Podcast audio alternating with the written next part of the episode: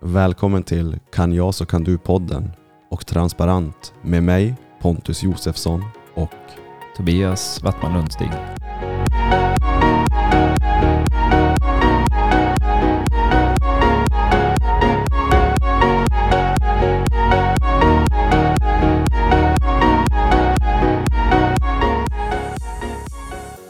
vi är redan på avsnitt sex Tobias. Mm. Jäklar. Har det gått fort tycker du? Eller har det gått metodiskt? Jag tycker att det känns... eh, Det känns inte som att det gått fort. Eh, Inte för fort. Men Nej. det känns som att det har gått... eh, Vart tog, vart, vart tog tiden vägen? Mm. Jag vet inte om det är fort, men det, däremot så har tiden försvunnit. På ett... Det har gått enkelt, smidigt. Mm. Det känns som att det har, precis som du säger, det har gått väldigt smidigt. Det har funkat bra och liksom Mm. så här, det känns som att vi tar tillvara på tiden. Jo, ja, precis. Det, så känns det för mig också. Att vi, det finns väldigt få eh, saker som kommer i vägen mellan oss eller på vår, våran eh, varsin, varsin sida så att säga. Utan det bara, flyt, bara flyter på och vi, när vi har gått tillsammans för att testa det här så flyter det på lika bra om inte bättre. Mm. Och det är eh, faktiskt lite unikt. Mm. Jag är Eh, glad. Jo, jag är också. Jag är väldigt glad. Glad är nog, det är rätt ord. Mm. För det, har som, för det har som gått över från att du vet i början när man är exalterad, det är spännande, shit vad blir det här? Mm. Nu är det som att vi har bevisat för oss själva att vi fixar det här, vi fixar att träffas, vi fixar att spela in, vi fixar att släppa avsnitt. Mm. Nu är det som att det har blivit okej, this is what we do. Ja, now. det, jo, det, har Liksom. gått, jo, det har gått över till att vi faktiskt gör det istället för att testa det. Precis. Mm. Och jag tycker det är en härlig känsla. det. På ett sätt så skulle det vara intressant till att se och höra vad, hur det tas emot. Jag vet Mm. inte hur lång tid det tar. Så. Och jag tänker att eh, om, om någon tycker att det här är givande och lyssnar. Eh, jag vet inte hur det funkar. Jag är ju ny i poddvärlden så. Mm. Men däremot så eh, ser jag ju poddar där eh, de som tycker att det är intressant, de som tycker att ämnena är intressant och har frågeställningar kan på något sätt kontakta och ställa frågor som man kan ta upp i Mm. podden. Det kanske skulle vara någonting som var intressant att titta på. Ifall det är så att det finns de där ute som, som har det. Mm, det är ju just det, till exempel när jag eh, sköter till exempel PR, allt jag, det som sprids om podden. Jag har ju som allting via som just mina privata sociala Mm, medier, det vill mm. säga min privata Instagram är podden, det är Mm, träning. Jag det, så att det är sådär, uh, nu om man skulle haft en egen, liksom specifikt för bara podden. Mm. Och då är det så här, det, varför jag inte har det från första början med kan jag så kan du. Det är för att det blir för mycket för mig att hantera. Mm. Och då kan det bara, ja men orkar du inte bara logga in och logga ut? Ja, Det låter så enkelt. Men här uppe så blir det, nu ska jag in där, jag ska in där, det ska delas, det ska delas, där, där, där. Alltså jag, jag känner igen det där. Mm. Eh, För mig så fungerar det ganska samma som, som du beskriver. Så det jag, eh, vad som var väldigt viktigt när vi satte igång för mig, det var, och det har, ju förklar, det har, ju, det har ju vi pratat om, det är att eh, jag hade en idé och eh, kontaktade dig efter jag hade haft lite möten med kunder över lång tid där det kom upp eh, intressanta områden och ämnen och situationer som eh, jag tycker att fler ska få ta del av och prata om och, och utvecklas med. Och eh, då tänkte jag att ja, men jag kontaktar Pontus eh, och så ser jag, jag vet ju att du har podden, men jag kände ju inte dig. Och då tänkte jag att om jag ger dig ett förslag och ser först och främst om du är intresserad, och det var du. Nästa steg är ju att gå från intresserad till att få det att fungera. Det betyder att vara konsekvent, kunna leverera, kunna hålla ehm, Just nu så visste vi inte exakt vad vi skulle göra. Men att vi började och så ser, lirar vi bra ungefär som att jag plockar upp en gitarr och du ditt piano och så spelar vi och så funkar det. Och då är det som så här, men det här är givande, det, det här kan vi fortsätta med. Och eh, det gjorde det. Så då testade vi varandra på det sättet. Och eh, det är ju det som gjorde mig glad. Eller som jag blev glad av att det fungerar. Mm. Så, men, men gör man då en, en extra sak och ska göra det lite större och större och större och perfekt om man säger. Och, och i min värld så är det bättre att göra någonting, hur ska jag säga, gör det på en liten skala och så gör den lilla skalan bra. Istället för att göra det stort. För gör man det stort och, och ska hantera mycket saker, det kan bli överväldigande och då blir det inte, eh, ja, det blir för det första inte ens kul. Jag hade ett projekt med en god vän och det är inte nedlagt projektet helt, men vi, vi filmade och gjorde material. Vi byggde en filmstudio till och med, jag och han. Och så filmade vi och, och gjorde material som var allmänt bra för psykisk och fysisk hälsa. Men vi gjorde det på den nivån så att det blev, vi hade satt ribban, eh, vi visste inte vad vi höll på med, så vi hade satt ribban för högt. För mig i varje fall. Men, men vi gjorde det bra. Men problemet var att när jag blev, det var jag som var, jag blev då inte bara leveran, levereraren av, eller frontfiguren för att eh, prata om det här. Utan jag skulle nog också vara skådespelare. Och jag hade varit skådespelare. Och då fick jag en, eh, hur ska jag säga, ett bittert uppvaknande över hur komplicerat det är att stå framför en kamera. Och eh, med allt vad det innebär. Så att, att vara en filmskådespelare fick jag uppleva i kanske den minsta formen. Men det var nog stort till att förstå att det här är en värld som kräver sin man eller kvinna eller person. Och jag var inte beredd på det. Så det, det blev, och sen är nästa steg, när vi skulle leverera, när vi hade filmat. Då ska vi leverera på en plattform och det ska vara förståbart, folk ska nå det, ska, det ska kunna gå att få tag i på ett, på ett rimligt hur mycket ska man ta betalt för att det ska vara värt att göra allt det. Det var, det var så mycket att göra så att det, det blev, till slut var det inte ens roligt. Så vi la ner det. Mm. Och jag tänker också med det vi håller på med, som jag, liksom, vi, har, vi bollar ju idéer hela Mm. tiden hur vi kan förbättra. Ja. Så att det vi gör just nu är ju inte helt skrivet i sten, utan det kan ju komma hela tiden. Liksom, ska vi testa det? Ska Ja, vi testa precis. filma? Ska vi Precis, Liksom, exakt. Att, eh, Och sen får vi lite hjälp på sidan om också. Jag pratar med en god vän i Schweiz väldigt mycket som, jag, som är en intressant människa mm. för mig. Eh, en av mina närmsta vänner.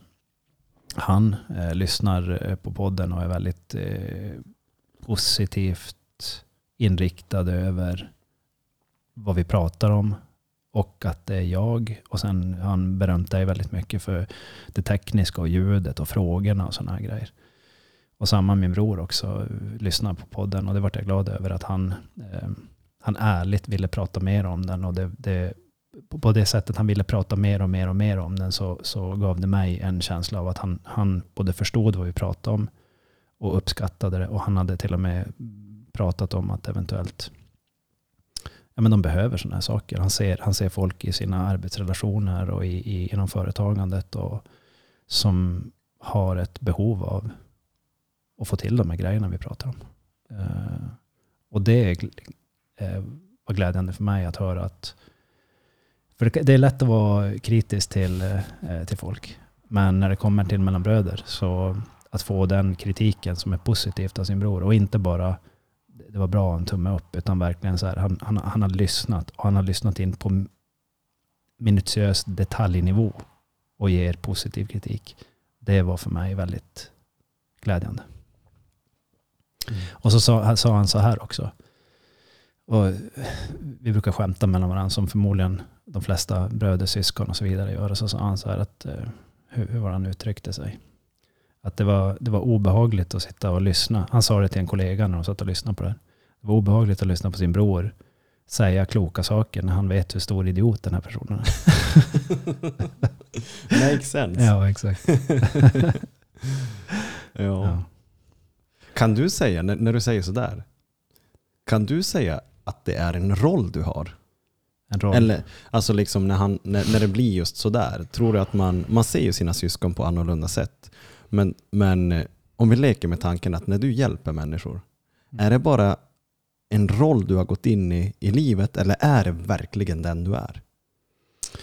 Förstår du vad jag menar? Eh, det, finns ju, det finns ju en sida av mig som jag filtrerar bort lite grann när jag, när jag är arbets... eh, Om vi säger eh, arbetspersonligheten. Och det är ju eh, kanske den här den lösaste och ledigaste av mig själv. Alltså, jag kan ta ett exempel. Min morbror, eh, han, när, han, när han var med oss barn, när vi var små, då kom det fram en person, han var, han var i sitt yrkesliv så var han militär, väldigt auktoritär person. Ehm, jag tror han var duktig på sitt jobb.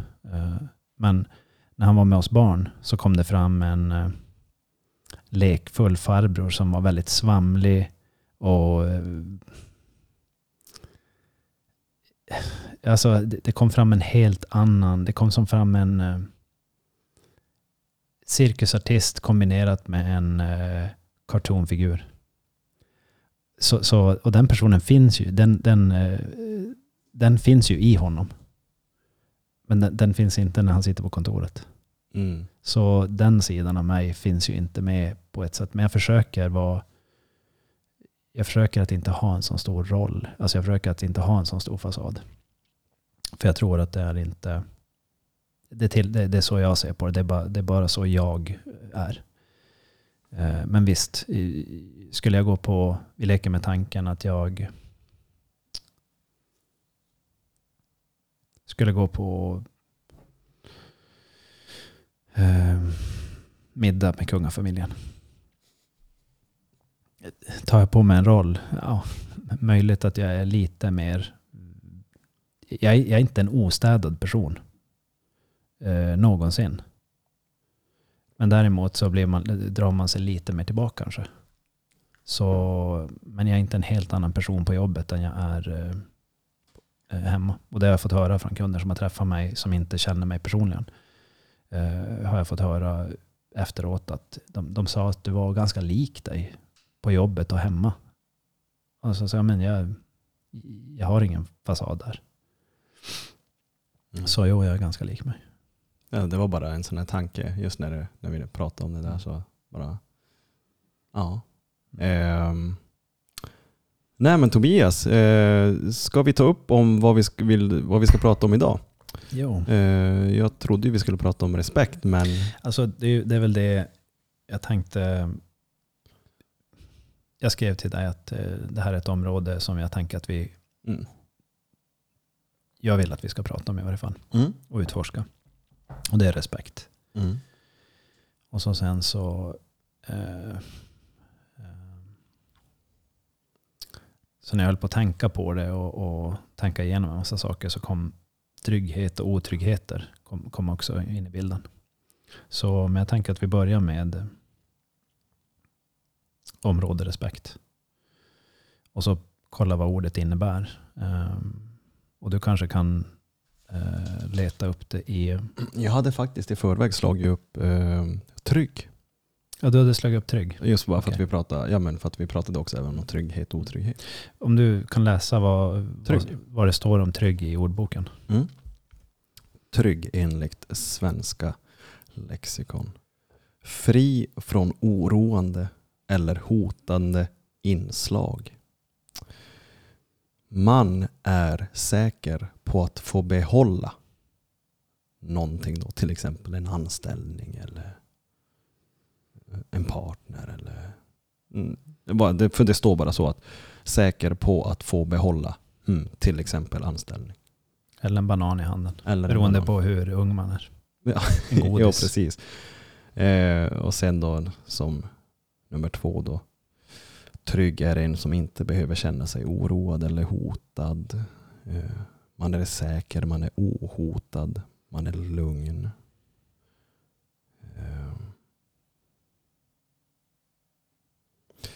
Nummer tre är också som ger intryck av att vara lugn och obekymrad. Mm. Ofta genom sin närvaro sprids denna känsla till omgivningen. Mm. Det är trygghet.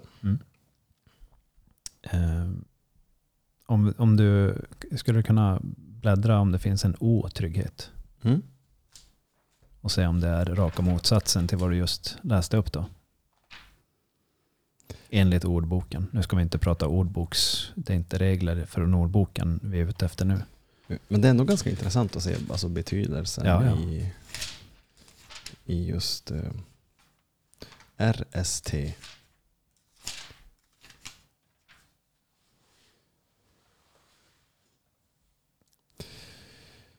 Otrygg. Otrygg som innehåller oroande eller hotande inslag om företeelser som utgör del av människas omgivning. Det är en person som, säger oro, som känner sig oroad, hotad. Mm. Ja, det står faktiskt bara det.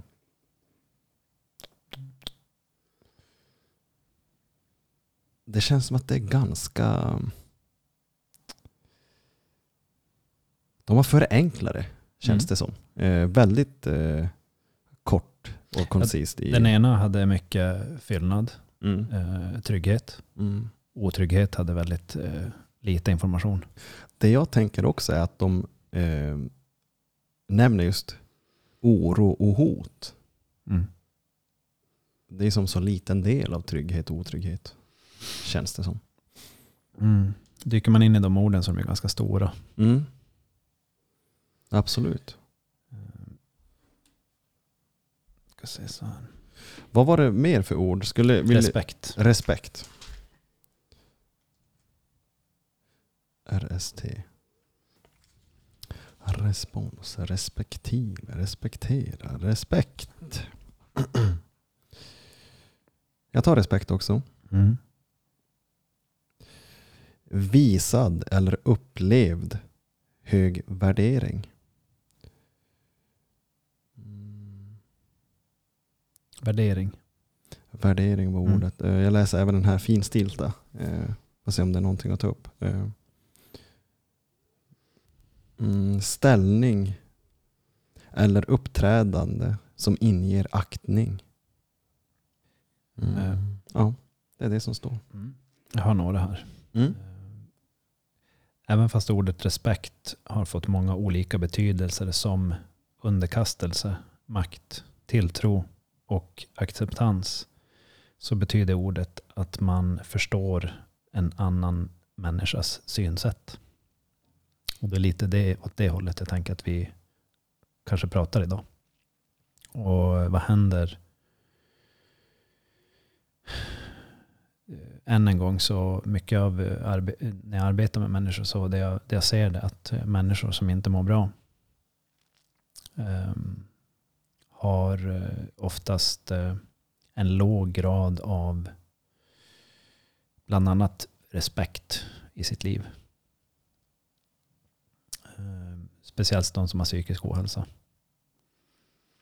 Ehm, och för att, för att utveckla det här, och det, det betyder också ehm, eller betyder. Det, här behöver vi gå in lite grann på ansvarsbild också. Hur, hur man ser på ansvar. Ansvar och respekt. Eh, och då kommer vi också komma in på trygghet och otrygghet.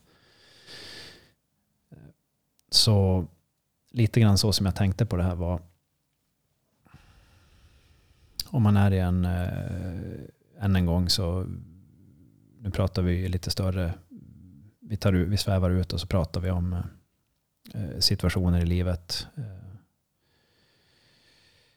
när man kommunicerar med människor, när man är i grupper, eh, kanske i hierarkier och så vidare. Vilken, vilken grad av respekt får man? Eh, Och vad, vad sker när man får den graden av respekt? Och lite grann vart det här började var att jag pratade med en, en person som var högt uppsagt i ett eh, företag. Och så säger han att vi skulle jättegärna behöva, ehm, vi, vi skulle väldigt mycket behöva Eh, någon som gör det du gör. Men jag vet inte riktigt hur vi ska eh, få till att få in dig. Och då frågade jag honom, så här, vad har du för... Eh, eller vi, vi pratade mycket om varför eh, i, i grova drag. Och det var ganska påtagligt att ja, men det, det känns som att ni behöver eh, de här parametrarna. Och det, han, han pratade om väldigt mycket psykisk ohälsa, mycket sjukskrivningar, utbrändhet och utmattning, vad man nu vill sätta för namn på det. Och då sa han en sak som, som, som fångade mitt intresse. Och då sa han så här, men det är ett problem eh,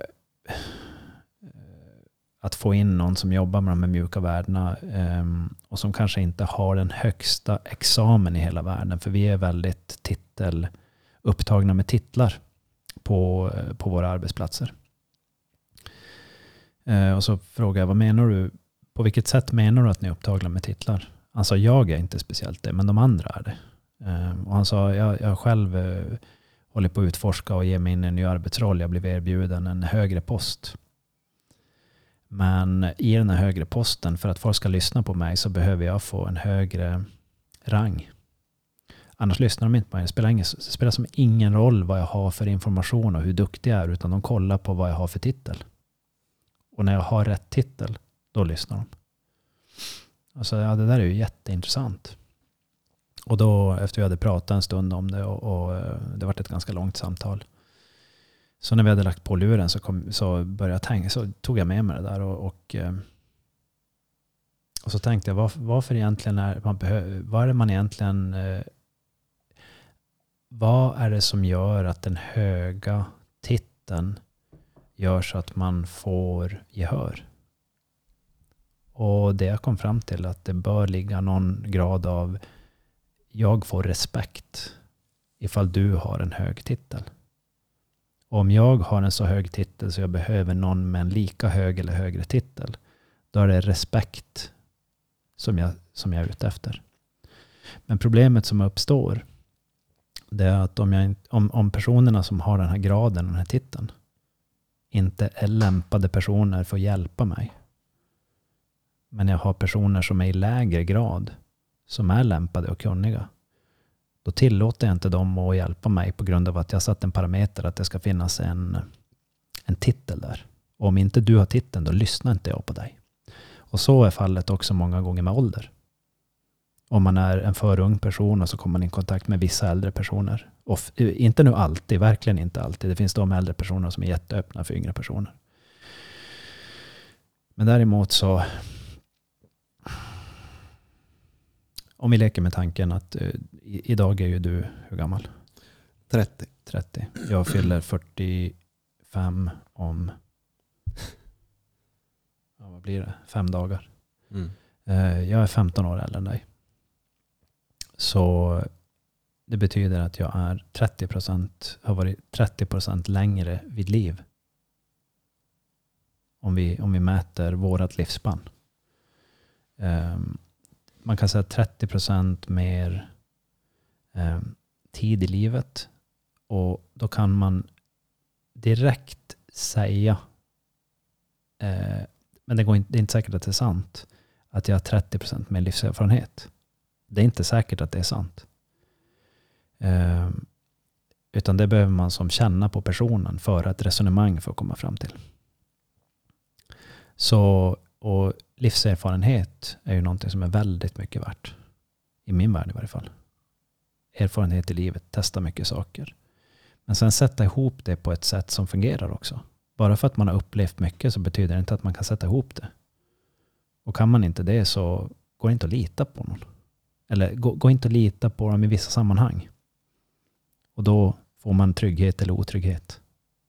Så kan jag vara trygg med dig och din livserfarenhet till att du kan utföra de sakerna som vi behöver när vi är i relation till varandra. Då får du också min respekt. Och Det var det jag beskrev lite grann här i början. När jag ring, kontaktade dig. Och då tänker jag att jag ska testa dig. Det är ju egentligen så vi alla gör med varandra. Men man kanske inte tänker på det på det sättet. Men jag tänker på det på det sättet. Jag ska testa dig och se om du kan vara den personen som jag söker. Och inte för att utnyttja dig.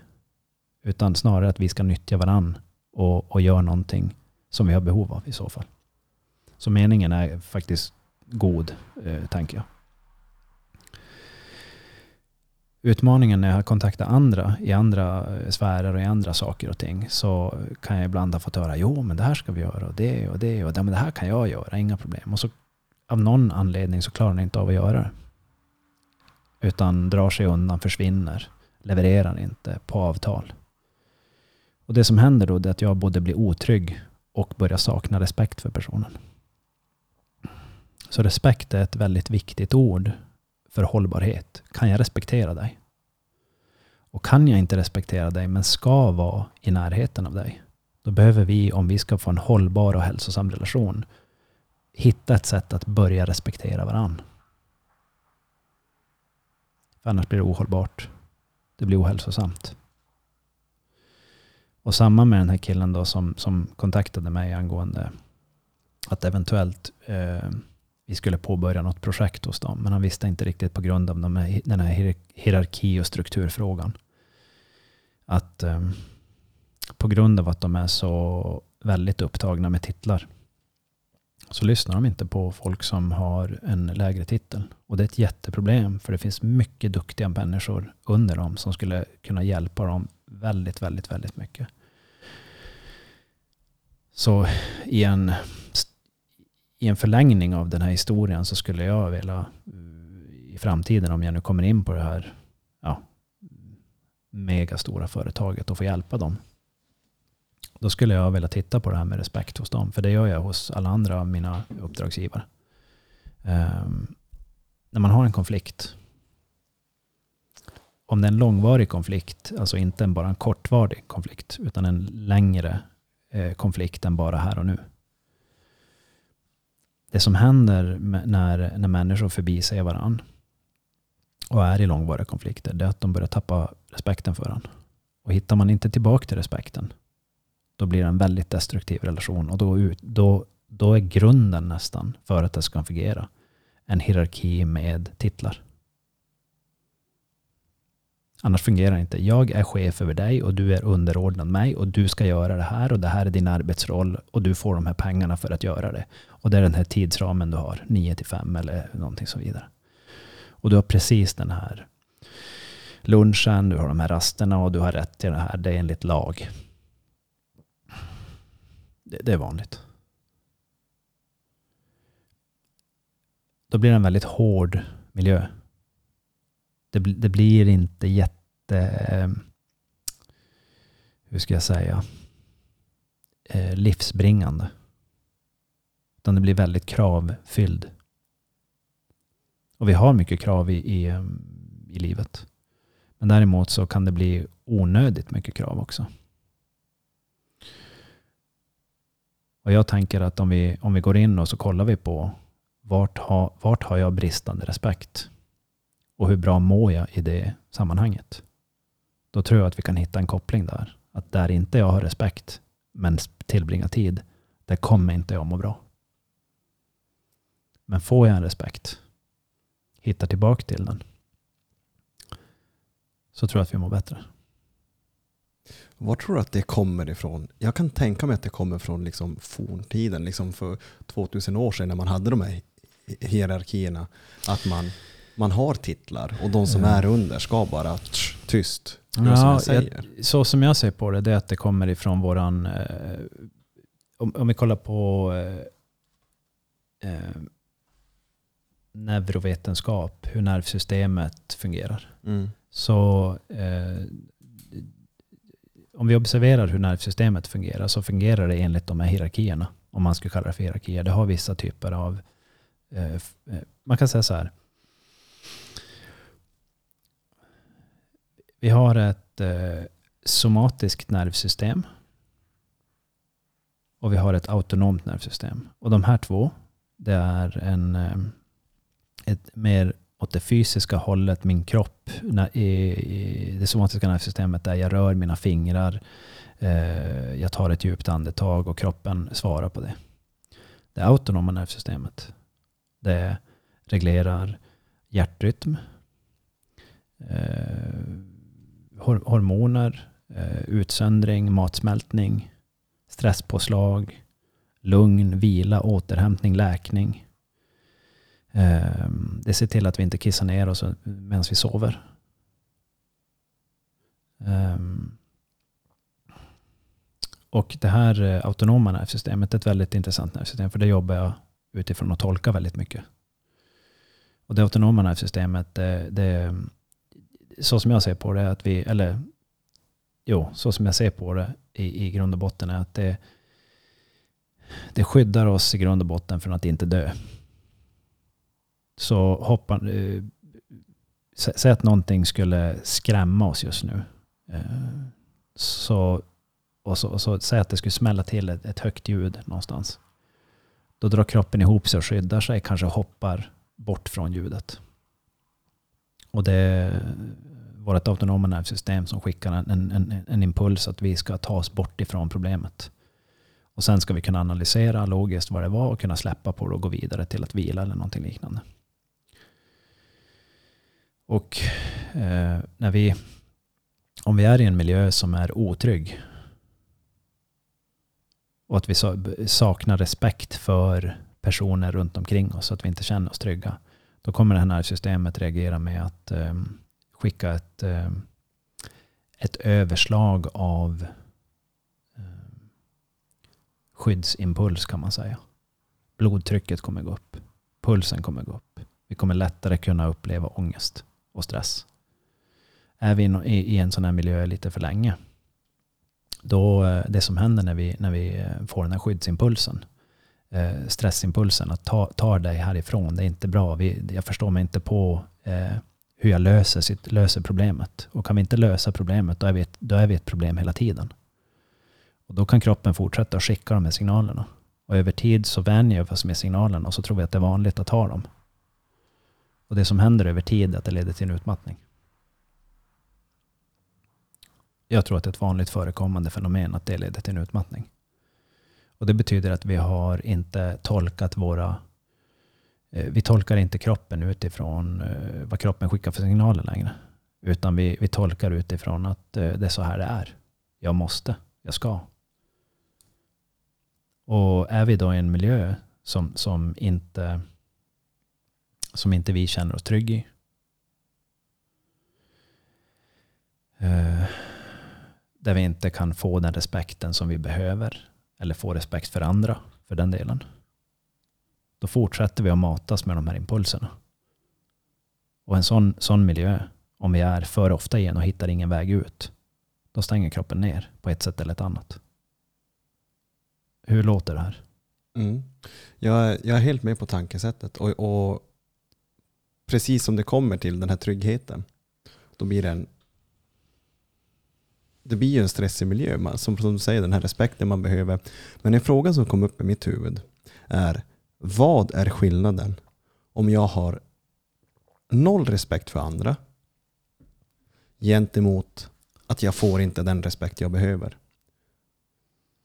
I mitt huvud så kan jag tänka mig att om jag är en stor stark och eh, tror, var, tror mig vara jättetrygg boss och bara pekar med hela handen och säger si och gör så. Jag bryr mig inte. Om du städar på företaget så går jag förbi och skrattar. Än om att jag får inte den respekt jag behöver. Liksom, fan jag får inte, och, eh, han ser inte mig, han bara pekar med hela handen, jag är inte vattenvärd. Liksom, vad är skillnaden mellan dem? Är båda skadliga? Kan, kan, du ta det där igen? Jag mm. hängde inte riktigt med. Om, om, vi, om vi gör så här då. Om, om jag ska försöka, hur ska jag göra det så enkelt som möjligt? Om jag har bristande respekt för folk. Mm. Säg att du är den där chefen. Jag är den här chefen, okay. precis. Ja. Och jag bara, vi leker nu att du är städaren. Ja. Kort rollspel. Du städar nu på mitt stora företag. Mm. Och jag ser att du kämpar och sliter. Och så säger jag att du till exempel, du har tappat en, eh, en plastpåse på golvet bredvid din vagn. Och jag mm. bara går förbi och sparkar på den och skrattar. För jag har ingen respekt för dig. Du är lägst i hierarkin. Mm. Gentemot, om jag är den där städaren. Jag får ingen respekt. Ingen ser mig. Jag bara tar skit på skit på skit. Om man sätter de två mot varandra, vad är skillnaden? Är båda skadliga? Vi vet att en är ju skadlig. Om man inte får respekt. Men på vilket sätt är det dåligt att vara den som aldrig har respekt för någon annan? Okej. Okay. Uh, ehm, ja, det, det, var, det var ju... Det, var en, det här är en ganska bra fråga uh, att djupdyka i. För jag Eh. tänker att finns det likheter mellan dem? Ja, jo, det finns ju likheter från, oli- från de olika perspektiven. Jag skulle säga den som, den som löper störst risk kost, kortsiktigt är ju städaren. Mm. Eh, Den, blir, den personen, om man, om man klarar av den där miljön att vara i det där. eh, Ofta skulle jag ju säga att den här personen har ju ett arbetslag som oftast eh, inte, det, det är oftast inte bara en person som är utsatt. Utan det är, det är en hel grupp av människor som är utsatt. Och sen är ju människor lite olika känsliga också. Som säger att det är tio personer som städar på det här företaget. Då kan, då kan det vara så att en av de här tio eller två av tio är jättekänslig medan de andra inte är fullt lika känslig. Men fortfarande så är det städarna som löper större risk eh, kortsiktigt att eh, eh, ta skada. Sen är det beroende på hur de hanterar situationen. Om vi säger att de, de letar efter en arbetsplats där de får känna sig trygga. Eller att de tar upp det på ett konstruktivt sätt. Men den här chefen, eh, jag har ett sånt exempel i min direkta...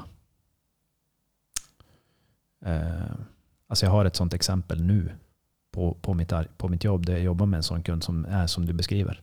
Okej. Mer eller mindre exakt, fast det handlar inte om städare.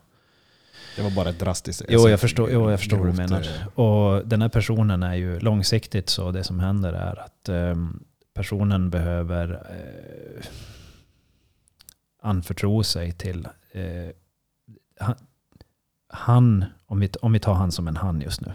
Vi, Mm. vi tar det som en man bara för att. Mm. Det skulle lika gärna kunna vara en kvinna för den delen. Men Mm. vi tar det som en man. Så den här mannen eh, som är den här che- högsta chefen på den här organisationen eller företaget som beter sig på det här sättet. Eh, en stor sannolikhet är att han, eh, han omger sig med väldigt likasinnade människor. Och eh, eh, människor runt omkring honom eh, spelar ett spel med honom helt enkelt. Och eh, går det inte att resonera med en person så betyder det att man, man öppnar inte upp ett samtal. Man går inte in i en fördjupad dialog. Det går inte att hjälpa personen. Utan de, de blir de enda som kommer med order. Så de, eh, om man tar Titanic som ett exempel. En o, ett skepp som inte gick att sänka. Mm. Det skulle vara omöjligt att sänka det där skeppet. Det var byggt så. Mm. Så eh, kaptenen och eh, de runt omkring honom eh, levde med ett vansinne att det, vi, är, vi är osänkbara. Men så var ju inte fallet. Så eh, åter tillbaka till den här chefen. Om, eh, om han beter sig på det sättet med merparten av människorna runt, runt omkring, då får man en väldigt hård miljö runt omkring sig. Uh, och den personen som jag har, i, uh, som jag jobbar med, han har väldigt hög personalomsättning. Han har uh, fler, väldigt många konsulter som har varit inne och jobbat med honom. De blir inte långvariga, de säger upp sig eller blir sparkade på väldigt kort tid. De håller aldrig måttet. Han är väldigt skarp på att förhandla den här personen. Men han förhandlar så att det blir sån extrem fördel till honom så att det blir ofördelaktigt för andra. Eh, och i, när det blir ofördelaktigt för andra, om de tar det då, för att de har blivit, de känner sig, ja, jag vet inte exakt varför man tar det i, i de här fallen, varför de har tagit de här uppdragen. Men om man ger sig in i ett uppdrag där man känner att det här blir, det här blir omöjligt att, att leverera, då kommer det bli så i slutändan.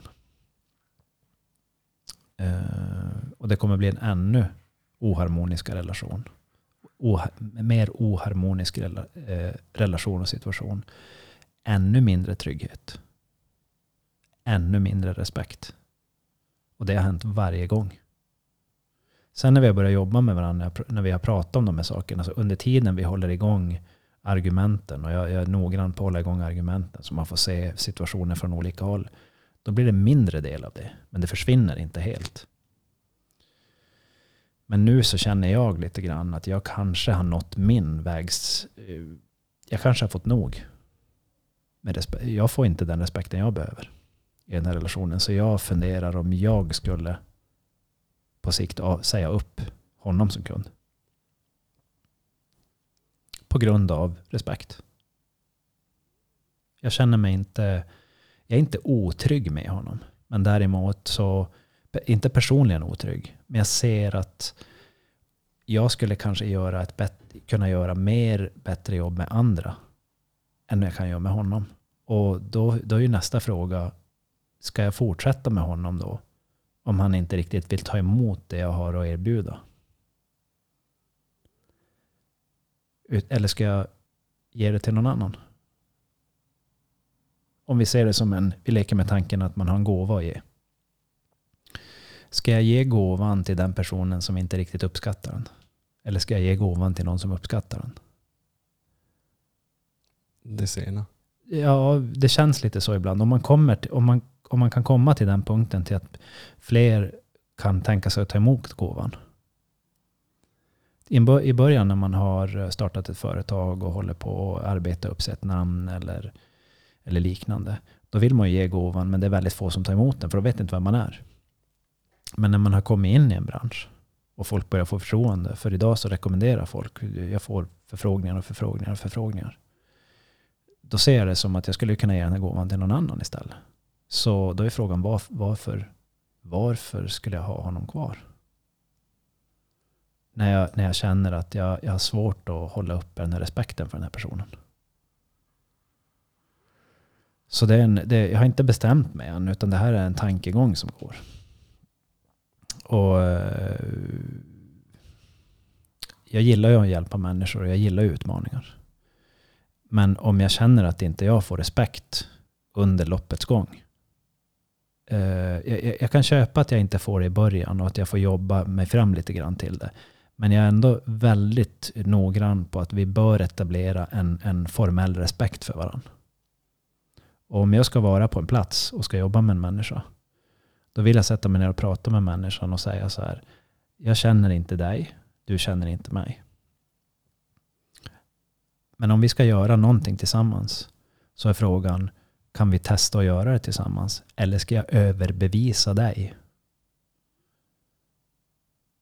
Förstår du vad jag menar? Mm. Jajamän. Och det där är en viktig grej för mig. Att avdramatisera och komma över några trösklar på en gång och säga till personen.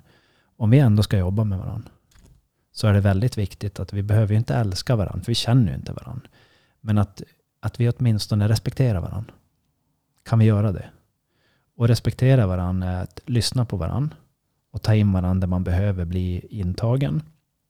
Eh, om någon har att säga någonting. Eh, lyssna på det som att det finns ett värde där. Och låt pers- personen bevisa att det finns ett värde där. Och hur lång tid ska vi ge det? Men om man har en baseline att jag, jag vill inte ens ha dig här. Då är det så här, men det, det där är inte en jättebra utgångspunkt. Vilket inte är ovanligt. Så respekt. Vilken grad av respekt. Och det det jag är ute efter är inte att du ska ha hög respekt för mig. Utan det jag är ute efter är att du får ha den respekten du har. Men om jag åtminstone vet vilken grad av respekt vi har för varandra, då har vi någonting att jobba ifrån. Så om du är helt ärlig med vilken grad av respekt du har för mig. Om en person säger, men jag känner inte det, jag vet inte vad jag ska ha för respekt. Nej, men vilken respekt kan du ha med det du känner nu? 1 till 10. Säg en. Om vi, pra- om vi Ska vi leka du och jag då? Ja, man skulle kunna leka det. Säg att vi Ja. kommer in i ett rum med varandra. Mm. nu, nu känner vi varandra. Mm. Vilken grad av respekt har du för mig idag? Nu, nu är det Pontus och Tobias. Tio. Ja, det, det är högt. Ja, men, men eh, Kan, kan, kan du förklara, eh, ursäkta att jag skrattar. Ja, nej, det, det var, jag, jag, det, kan du förklara varför? Eh, för att jag ser upp till dig. Varför? Du är pålitlig. Du är... Ja, du, är du har bevisat för mig att du är lojal till mig. Ja. Där sätter jag oerhört hög respekt. På, på vilket sätt har jag bevisat att jag är lojal, lojal till dig? Vi, okay, det vi har åstadkommit hittills Mm. har vi hållit till punkt och pricka. Vi Mm. håller eh, inte daglig kontakt, men veckovis kontakt. Mm, ja, vi hörs ett par gånger per vecka. Exakt. Mm. Och har vi olika frågor, har vi olika åsikter, så pratar vi om dem. Du hör mig, du lyssnar på mig. Mm. Du är inte rädd att ge konstruktiv kritik till mig. Mm. Du hjälper mig att se saker och ting från olika perspektiv. Mm. Så att om jag får säga åtta då med Nej, du får säga precis vad du vill. för jag tänker att 10 är ju så perfekt. Aldrig, inget är ju perfekt. Mm. Men jag har väldigt hög respekt för dig. För att jag kan lita på dig. Att, att jag kan lita på någon är oerhört viktigt för just mig. Och eh, det, det du säger nu, det, var- varför jag ställde frågan var för att, att komma i kontakt med de här känslorna. Mm. Eh, trygghet, Mm. respekt, tillit. Mm. Saknar vi dem? Om, om, om, om någon nu sitter och lyssnar och så tänker man så här, okej, jag har en situation och jag saknar alla dem. Då, då, har, då har vi det tufft om vi ska lyckas. Mm. Kan vi etablera dem så att vi tillsammans, och det, det är här som det blir intressant, varje situation jag har med kunder som har problem med varandra, då är trygghet, eh, respekt och tillförlitlighet. De saknas. De är väldigt låga. Så istället för att fixa problemet så fixar man trygghet, respekt och tillförlitlighet. Från båda eller alla håll. Och kan man mötas med trygghet, respekt och tillförlitlighet, då har man inga problem kvar nästan. Då kan man lösa problemen. Så som sagt, har, man de här problemen, att man inte når fram till människor, så är det oftast någon av de här, kanske fler också. Men det är bara att gå tillbaka till sig själv. Eh, har jag ett problem med en människa, vad har jag för tillförlitlighet på en skala på 1 till 10 till den människan? Vad har jag för trygghet till den där människan? Känsla av trygghet, 1 till 10. Vad har jag för respekt, 1 till 10. Där har man svaret hur, hur, hur bra man kommer ta sig vidare. Tillsammans så att säga. I den här situationen. Sen kan man separera och gå vidare i situation. Vilket många gör. Och man kan försöka så länge till att man tappar trygghet, respekt och tillförlitlighet till sig själv. Och det kallas bli en utmattning. Kan man, är det det man också kan kalla förlora sig själv, vara vilse? Tapp, tappa bort sig själv, ja. Tappa bort sig själv. Ja. Mm. Man behöver inte helt veta vart man är för att ha tillförlitlighet till sig själv. Man behöver inte veta allt. Jag behöver inte veta allting som ska hända i livet för att ha förtroende för att jag vet att det kommer fungera. Det, så fungerar det inte. Jag har ingen aning om, om eh, hur... Um, jag har faktiskt ingen aning om, om mina kunder vill ha kvar mig nästa år. Eller efter sommaren. Efter jag har varit på fiskesemestern på sommaren. Jag brukar åka iväg och fiska några veckor.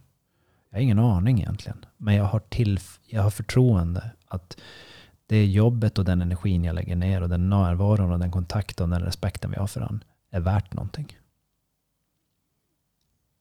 Och det jag ser är att om man, om, när vi etablerar det här så brukar det bli så för de som, de som ser att det fungerar, de som gör det här med en.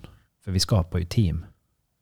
Team i, vi, vi skapar, i varje företag som jag kommer in i, varje grupp, i varje familj, så, så, så försöker vi se det som att vi bygger ett team.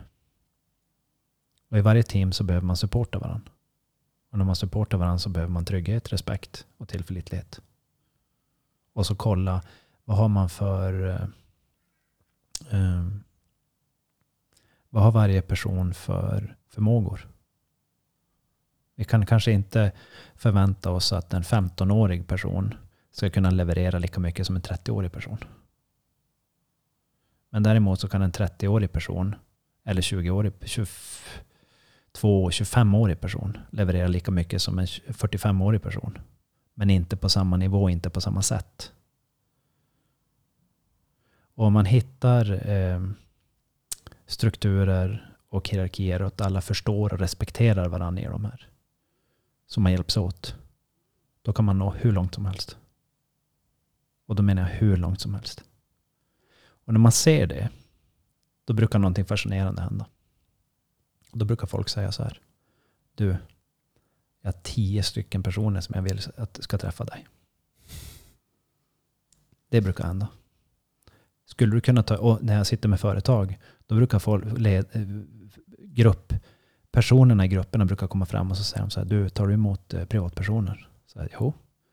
Eh, min morsa och farsa skulle behöva prata med dig. Typ så brukar det brukar hända. Eller typ så här, du, skulle du kunna bara snacka med grabben min? Han är, sportar väldigt mycket och väldigt hög prestationsångest och, spe, och blir ofta förbannad och sånt där. Och typ ta ut det på sig själv. Tror du skulle kunna prata med honom? Ja, absolut. Om, om han är öppen för det. Så det, kommer, det öppnar upp sig när, när människor ser att oj, här går, det, det här går ju. Då, säger de, då, då, då, börjar man sätta ihop ett pussel som är större än en själv. Och där så, så, jag vill ju att den och den och den och den och den personen ska kunna ta del av det här. För de skulle ju må jättemycket bättre av det här. Det är skitfränt. Det är väldigt glädjande när det... Um, det är väldigt fint när människor gör det. Mm. Jag kan bara hålla med. Eh, och på tal om respekt och, och otrygghet. Eh, jag vet inte om du har sett det här exemplet. De gjorde en liten dokumentär om det på tv. Nu är det några år sedan. Eh, så jag minns inte exakt helt. Men de tog eh, från militären så tog de liksom två, de delade upp i två olika grupper. Jag tror det var militären. Och så hade de att ena gruppen vad de än utsattes för skulle bara få skit.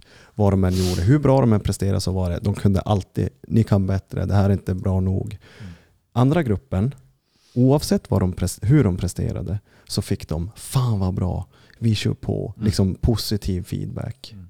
I slutändan så blev det att gruppen som hela tiden varit pressade, hade inte en chans mm. mot gruppen som faktiskt, faktiskt fick eh, positiv feedback. Och det här är människor med ganska lika fysisk eh, förmåga. Gått igenom samma träning. Men i slutändan så var de oerhört mycket sämre. På, liksom, det här var ju då ett experiment. Eh, mm. Och, det, och det, det, är så intressant. Ja, alltså eh, när man jobbar med smärta så eh, kan man jobba, då, då kan man säga så här, då jobbar man också med de här parametrarna respekt, tilltro, eh, trygghet. Eh, jag ska förklara varför jag går in på smärta kopplat till det du sa nu. Eh, och det här kan man testa med sig själv om man vill direkt. Om det är någon som har ont någonstans. Eh, säg, att, säg att jag har ont i en, en kroppsdel. Eh, eh, har du ont någonstans? Jo. Vart? Det blir ju Vänster, ja, vänster ljumske, vänster höft, vänster ljumske. Vänster ljumske. Ja. Kan du på något sätt eh, trigga den, typ stretcha den eller trycka på den så att du får, känner, känner på den smärtan? Eh, ja, den är lite känslig. Kan, kan, du göra, kan du göra någonting rent nu? För jag, jag tänkte jag utsätta dig för ett experiment om det är okej. Okay. Jag kan trycka på den, ja. ja. Mm. Så testa trycka på den nu. Och så berättar du hur det känns eh, på en skala 1 till 10. Så nu trycker Pontus i sin ljumske och letar efter en smärtpunkt. Det känns som att jag gräver mig i skrev. Det gör jag ju nästan. Bredvid, bredvid ditt skrev. bredvid skrev. A crotch, ja det är ju området. Mm. Mm. Det ilar. Det ilar. Ja. Då ska du få testa någonting nu och så ska du få se vad som händer. Så ska du få släppa. Och så ska du få ta ett djupt andetag. Och så blundade du helt. Det skulle du också få göra. Du gjorde det innan och det här har inte du, du och jag testat nu tillsammans. Nej, det här är helt autentiskt. Mm. Så det du ska få göra nästa gång som du trycker på det området. Normalt så brukar jag vara den som trycker på personen. Nästa gång som du trycker så ska du få eh, istället för att, att säga att det är en smärta som du ska känna på så ska du få känna på en elektrisk impuls. För det är egentligen vad smärta är, en elektrisk impuls som meddelar dig om att det finns någonting i områdena.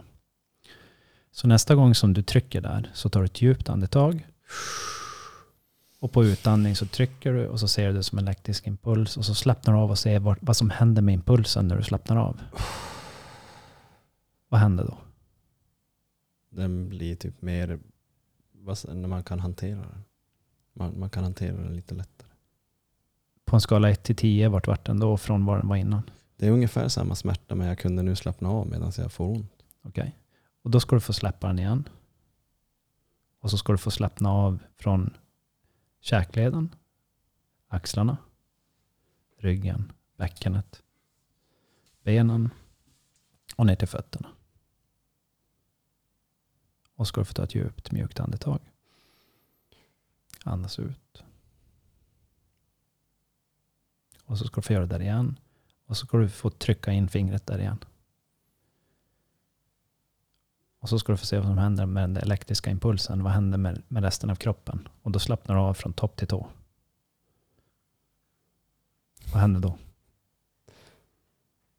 Det är som att den försvinner lite. Den försvinner. Precis. Den blir mindre. Den backar tillbaka eller, eller släpper av sig själv. Mm. Så det som, eh, det som vi gjorde nu var ett sånt experiment som, som de gjorde med de här militärerna. Fast du gjorde det på dig själv. Mm. Fast du gjorde det omvänt för, för att släppa på någonting. Så det som, det som man gör på ett sätt med de här militärerna, det är att belasta dem med konstant kritik och stress och press och ångest. Ingenting är nog. Vad de än gör för att försöka lyckas så kommer de inte lyckas. Och det som händer med personer när man försöker lyckas, lyckas betyder att göra någonting positivt. Men, men det blir aldrig positivt så blir deras kropp så stressade och deras nervsystem blir så överbelastade. Till slut så börjar de ge upp. Men en person som får feedback att du gör någonting bra så, så händer någonting fascinerande med vårt nervsystem. Vi får, vi får belöningar, vi får energi, vi får positiv energi.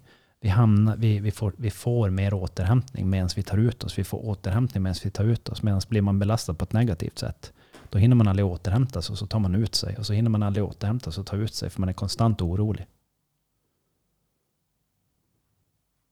Konstant utsatt för negativ press. Mm. Och är man då, eh, det där experimentet är ett väldigt intressant experiment. Jag har sett dem på massa olika sätt. Eh, Och jag har sett dem i verkligheten också.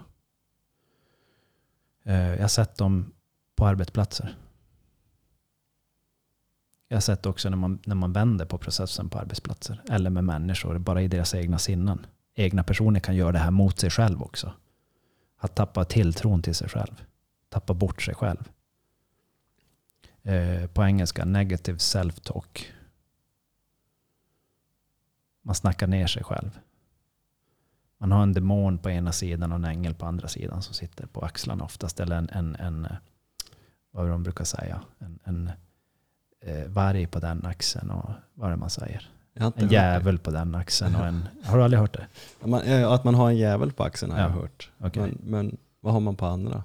En ängel tror jag. En ängel ja. Ja. ja. Och då, då, det är ju som, det är ju som en... eh, Ett sätt att, att eh, ge uttryck för de här sidorna.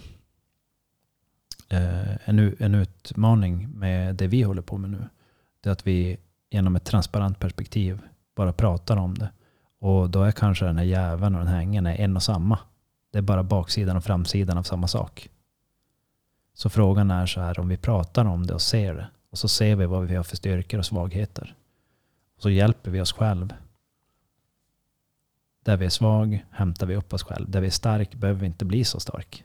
Vi behöver inte bli överproportionerligt stark. Har vi en grupp där någon är för stark, då kan ju ibland den personen ta över. Och det kan ju vara den där narcissistiska chefen som tror att om jag bara gasar hårdare så blir det bättre. Och till slut så det som händer det är ju att eh, ibland så, nu bara fiktivt pratar vi ju, men, men eh, det är många gånger den här chefen försöker göra det få respekt. Men det som händer när man gasar är att man får kortsiktig aggressiv respekt. Alltså man, man, man lägger hård press på en person och då får man just vid presstillfället får man respekt. Men sen tappas respekten väldigt fort. Så det blir en väldigt... Eh, eh, det, det blir en väldigt otrevlig form av respekt att ha kvar. Och det jag försöker göra när jag kommer in i ett företag det är att, att analysera vart finns den där eh, destruktiva respekten.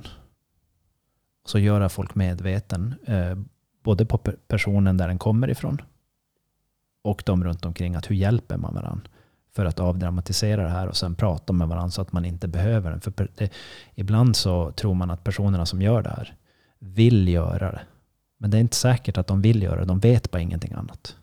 Men det kan finnas de som vill göra det. Och det kommer man fram till när man pratar. Men jag träffar många personer som inte vill göra det här. Men de visste ingenting annat. De kan ha växt upp med en väldigt auktoritär förälder. Extremt auktoritära eh, bekanta. Träffa på en annan eh, auktoritär eh, mentor. Och just det här med respekt. När man får respekt för människor.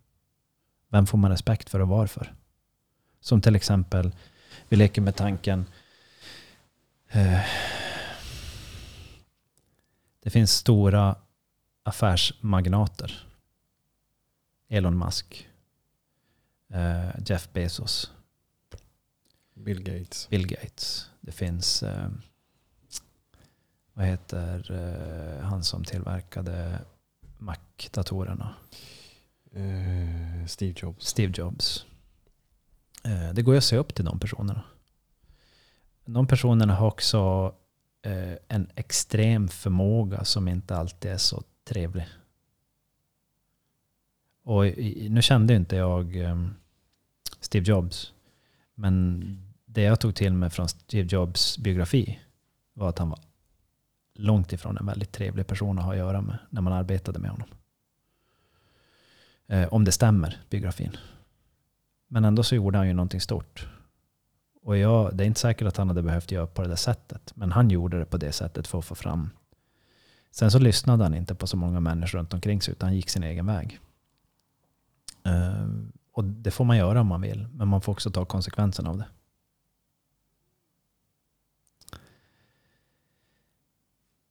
Eh, så, och när man ser upp till till exempel, vi leker med tanken att man ser, jag, jag, jag ser ändå upp till, personligen ser jag upp till eh,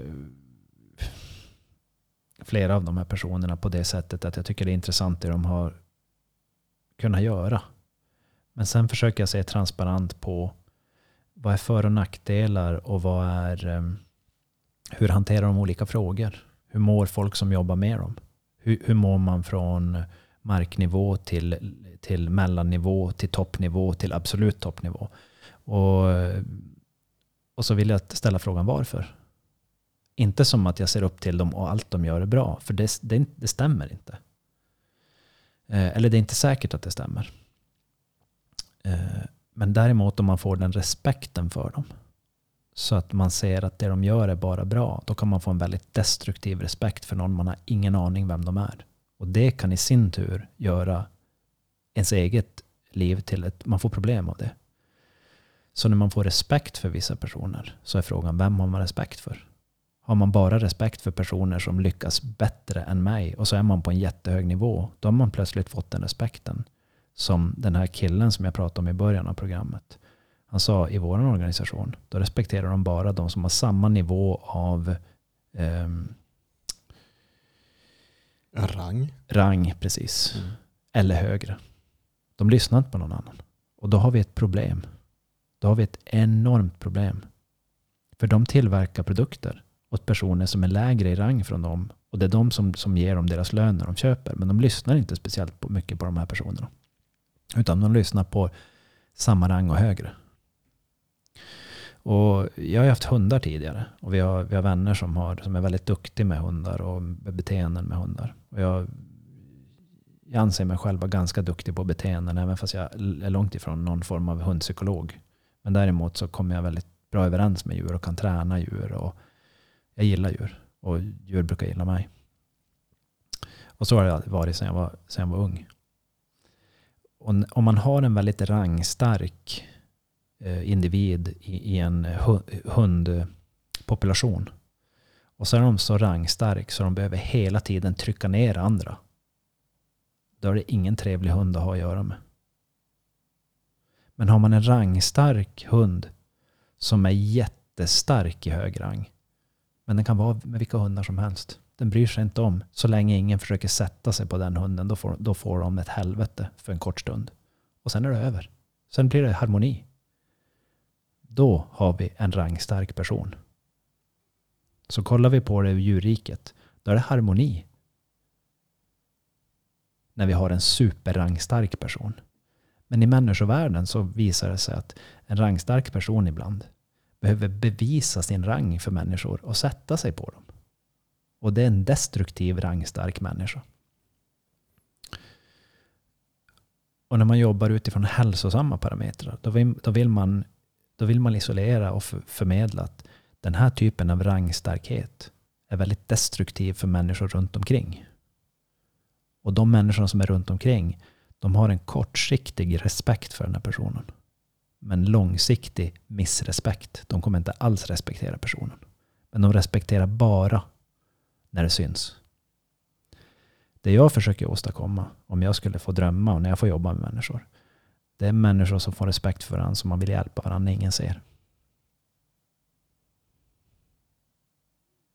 Och då får vi trygghet också. För en person som, som får det, då kan man gå hem och lägga sig och vara trygg. Och då kan man även vara trygg med att jag vet att jag aldrig kan vara helt trygg, men jag är ändå trygg. Hur låter det här? Jag tänker på talesättet skaffa vänner som kan säga sanningen rakt, rakt till dig. Även om det är en sanning du inte vill höra. Men som bara pratar gott om dig bak i när du inte är i samma rum. Mm. Liksom att oavsett om du och jag skulle bråka nu så skulle inte jag gå ut imorgon och vi inte är i samma rum och säga vet du Tob- Tobias är en jävla skitstövel. Mm. Utan jag skulle fortfarande prata gott om dig. Även om vi har oskiljaktigheter här och nu. Öga mot öga. Men vi, Mm. vi kan ta det med varandra.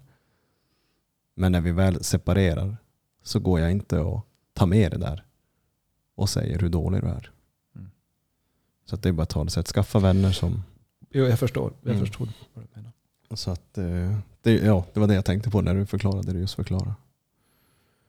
Så, och, och, och av den anledningen tänkte jag att vi, vi pratar just om det här med respekt. För respekt, när man säger ordet respekt, det är så må- mångfacetterat och brett och djupt. Så än en gång, eh, har man respekt för en person för att man är rädd? Eh, Eh, man är i en beroende ställning och känner att jag kan inte vara ärlig för personen ifrån. Jag kan dels, kanske, jag kanske inte är så duktig retoriskt att kunna prata och stå på mig och vara trygg med att jag kan prata med en ranghög person. Eller att den ranghöga inte vill lyssna. Går inte att nå. Då kommer missrespekt utvecklas. En hög grad av missrespekt och otrygghet kommer utvecklas. Och i relationer, om vi har det över tid och det blir kroniskt, då får vi en hög grad av utmattning. Och utmattning är någonting som, som hamnar i gråzonen. Vi förstår oftast inte på det, men det går att förstå sig på det. Det är inte svårt ens att förstå sig på det. Eh, men nu utmaningen är att man behöver titta på organisationens beteende. Gruppens beteende, familjens beteende, personens egna beteende. Alla behöver titta till sig själv.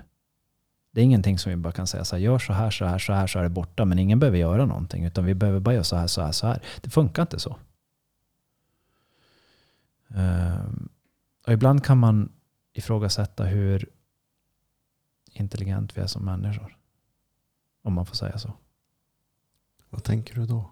Jag tänker, eh, eh, har du någonsin varit helt övertygad om att du har gjort helt rätt?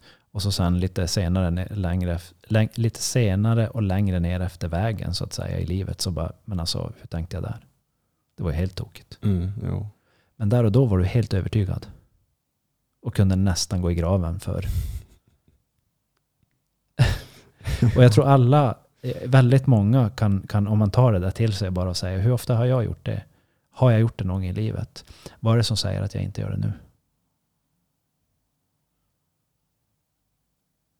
Då, då vi just, det, just här och nu när man säger det så det är jag ute efter lite ödmjukhet. Ibland så är vi helt övertygade och vi är helt fel ute. Jag har eh, vissa vänner som eh, dejtar frekvent och eh, får aldrig någonting att hålla eftersom att anledningen är att det finns ingen som passar mig. Mm. Jag träffar bara fel. Mm. Ja, men eh, Mm. ja, om, om det är liksom det man vill tro att allt är alla andras fel då lycka till. Ja men det är ju ganska, det är ganska uh, finurligt att om det är alla andras fel och alla andra idioter så då lever jag bara i en värld med fullt med idioter och jag är den enda friska här omkring. Så då, Mm. då är ju nästan det enda vägen ut är ju så här, det är inte värt att vara kvar. För Mm. alla andra är ju bara idioter, det finns ingen frisk människa runt omkring mig. Jag är bäst. Jag tänker att det kommer sluta med det. Att till slut står man där när tiden har passerat förbi, man blir äldre och så bara shit fan vad ensam jag är. Varför det? Var, varför är jag så ensam? Mm. Ja. Vi försökte säga det när du var i 30-årsåldern. Samtidigt så, eh, varje människa utför ett eget experiment med sitt liv. Det är ett eget laboratorium man har. Så är det. Absolut. Ja. Jag köper det. Men om vi pratar eget ansvar, Ja. som, som vi kom in på lite Ja. grann där. Och när man ser det i sin omgivning och nära vänner, då... All right. Ehm, det som är fascinerande med eh, de närmsta i ens omgivning är de som är svårast att lyssna på, Mm. verkar det vara. Mm. Och, och, och på samma som, sätt som den här, eh, säg att man har en familj och så har man lite eh, skilda meningar. Eh, ofta så har personerna försökt leverera meningarna till varandra. De är lite svåra att ta emot bara. Eh, det jag brukar, det jag brukar rådge eh, människor som, som har testat sig tio gånger eller fler och leverera någonting och så funkar det inte. Då brukar jag säga, men då, är, det så att, eh, är det så att du levererar det på ett sätt som går att ta emot? Eh, och så kan personen säga, ja, men jag, jag tycker det här är helt logiskt. Jo, för dig ja. Men du ska inte leverera det till dig själv. Du ska leverera det till någon annan. Så på vilket sätt kan den personen ta emot? Och då kan det vara antingen det man säger, hur man gör det, miljön man gör det i, eller att man kanske inte är rätt person att leverera informationen för tillfället. Och därav Eh, att ta in en extern part eh, i ett samtal är väldigt, väldigt effektivt. Om samtliga parter kan tänka sig att komma till rummet med en rimlig grad av respekt och närvaro. Ibland när vi pratar med människor så om vi skulle stanna upp och säga så här, vilken grad av eh, hur, på en skala till 1 till 10, hur mycket lyssnar vi på varandra nu? Då skulle de flesta säga när vi pratar om det, så säger de så här, nej, väldigt, väldigt låg grad. Mm. Då tycker jag vi ska avbryta mötet, så tar vi en paus och så går vi ut och går. Och så när man kommer tillbaka, så, så, så vi ska mötas tillbaka hit om 15 minuter.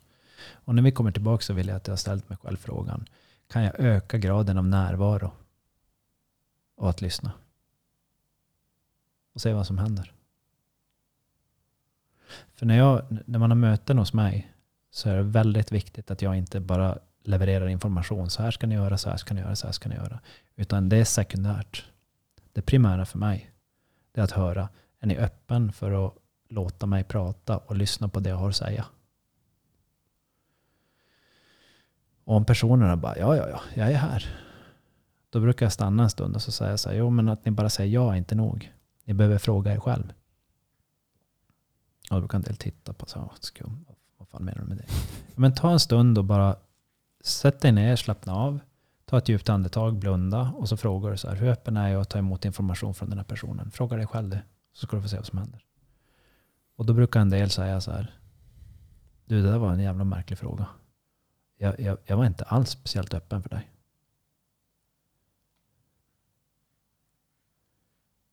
Vad hände när du ställde frågan? Nu, har vi, nu är vi i en trygg sfär du och jag, men vad hände? Vad, vad kände du? Jag försöker vara så transparent som möjligt med mina tankar. Mm. Ehm, Så det som kom upp är att, som jag nämnde innan vi började spela in, att nu sitter vi och spelar in på kvällen. Jag har hunnit träna två pass idag. Vi har hunnit vara igång hela dagen. Du har kört bil från stugan. Och vi har inte haft den här lugna starten. Mm. Så det jag känner nu är att jag är mer upprymd. Jag sitter här och är mer energisk och jag Jo. känner att... Eh, eh, och vilket kan, då tänker jag så här, vad kan det leda till? Det kan leda till att jag kanske skyndar någonting och att på så sätt kanske jag tappar något på vägen när du berättar. För att om du berättar, om du håller, om du berättar något som tar fem minuter, kanske jag får en fråga minut ett. På minut fem så kanske jag tappar den där frågan på minut ett. Förstår du? För att jag Mm. är mer upprymd. Men är det att jag lyssnar, är det att jag inte lyssnar? Eller är det bara att jag är upprymd och exalterad? Energisk?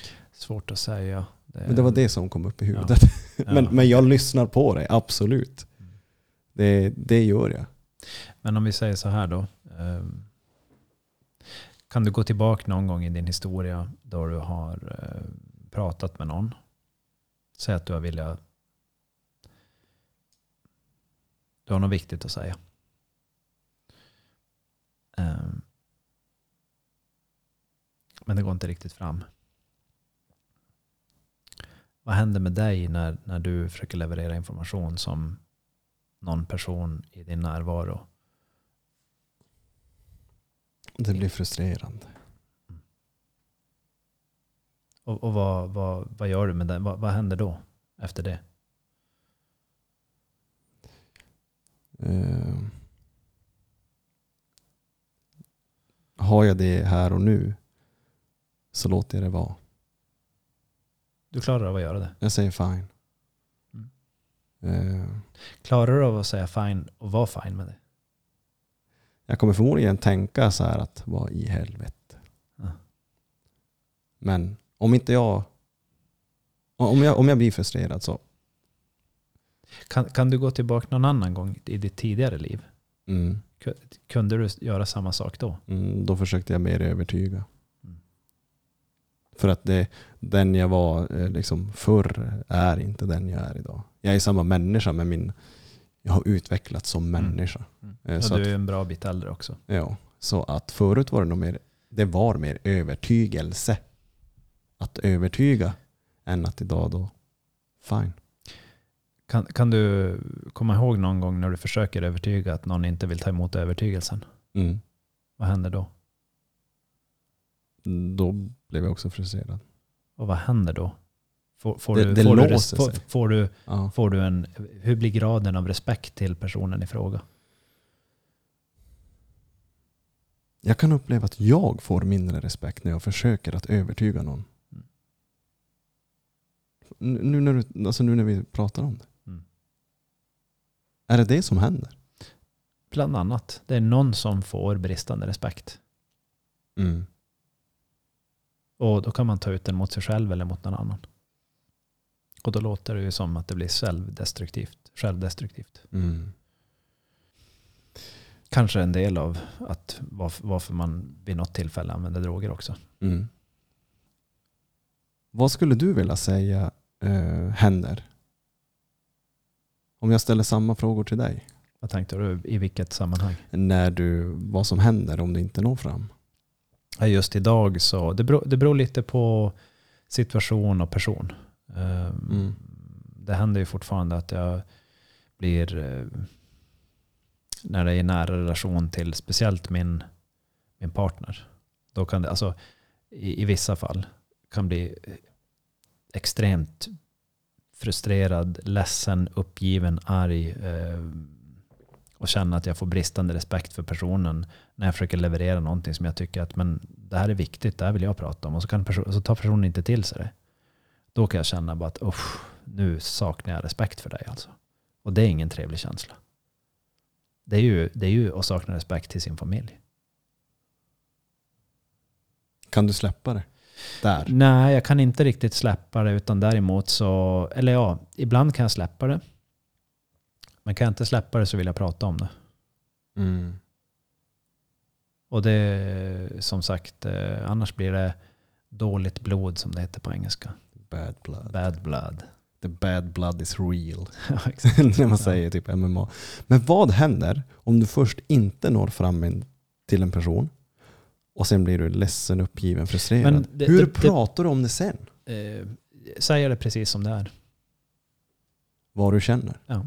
Okej. Jag säger precis så. Jag blir eh, väldigt eh, ledsen och uppgiven och känner att jag... Ja, jag känner att jag... känns inte alls roligt det här. Så jag vill att jag... Det, om jag, om jag skulle vilja att vi kunde prata om det här på det här sättet. Jag vill, jag vill nå fram till dig, men när det där händer så känner jag om jag inte får det där, då, då upplever jag det här. Och Mm. jag gör det inte ett jag försöker verkligen att inte göra det i ett manipulativt perspektiv. Jag försöker inte att utnyttja min kunskap för att sätta henne i en dålig situation. För det får jag ångra längre fram. Mm. Alla gånger. Jag försöker vara så ärlig som möjligt. Och det fick jag höra i helgen nu att eh, när vi var i stugan så pratade vi just om det här och då sa hon att Nej, men, Tobias är en väldigt ärlig person. Alltså brutalt ärlig.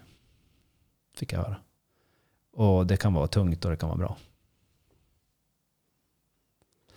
Men jag har jag också, varför jag gör de här sakerna är för att jag har fått se vad som händer när man inte är ärlig. Jag är ju inte en person som går fram till varje person som jag tycker luktar illa eller inte ser bra ut eller eh, är lite för rund för sin egen hälsa. Jag går inte omkring och säger det till människor. För det är, inte, det är, det är otrevligt. Det är inte den typen av ärlighet. Men däremot så är jag ärlig med saker som påverkar mig. Och påverkar min omgivning. Saker som jag känner att jag bryr mig om att förändra. Bryr mig om att nå fram till. Det är jag ärlig med. Kan du även vara ärlig, leker nu att jag kommer till dig och jag har, jag har brister Mm. i mitt liv. Låt säga eh, relationer eller vad det nu kan vara med tillit. Och jag säger åt dig Tobias, nu vill jag att du är helt ärlig. Nu ska vi sitta ner och prata. Jag vill att du ska få veta min livssituation. Och jag vill att du är brutalt ärlig med vad har jag för brister? Vad behöver jag göra för att jag ska bli bättre? Alltså det vi gör nu egentligen när vi sitter ner, ordet, eh, det här, de här poddavsnittens eh, namn transparens är ju det som en del skulle säga brutal ärlighet, men inte på ett brutalt sätt utan på ett väldigt transparent sätt. Så genom att eh, om någon säger så här att vi kommer in, ska du kunna vara ärlig med mig? Och så säger jag, men jag kommer vara helt ärlig med dig. Mm. Ehm, men, men det som händer när man är helt ärlig det är att då, då, in, då inleder man ett samtal. Och då är frågan om hur ärlig är du? Mm. Vi kan bara vara så ärliga som vi är mot varandra. Och då kan jag vara ärlig med att jag känner att jag inte når fram. Mm. Och till exempel en sån här grej som när man eh, adresserar en persons vikt. Jag hade en person för ett tag sedan, bara i minnesbanken tar jag upp någonting nu. En person som har en eh, autoimmun sjukdom, inflammationer i lederna, eh, får en hel del, hade vid det här tillfället ett företag som skickar in honom nu. Och eh, han är anställd där på en av mina, de som samarbetar med mig eller som jag samarbetar med. Han har kronisk eh, inflammation och smärta i ryggen och är sjukskriven. Och eh, vi behandlar honom. Och, eh, och så sen så när vi pratar, eh, och behandling är fysisk och kognitiv. Det betyder att vi bryter, vi, vi rör oss, vi, st- och vi ställer frågor och pratar om känslor och sådana här saker. Eh, och så sen så när, vi, när jag ställer frågor som så här, men hur, eh, hur ser det ut med rörelse, aktivitet och träning? Och då säger han så här, ja, men jag vet att jag är fet, du kan säga att jag är fet.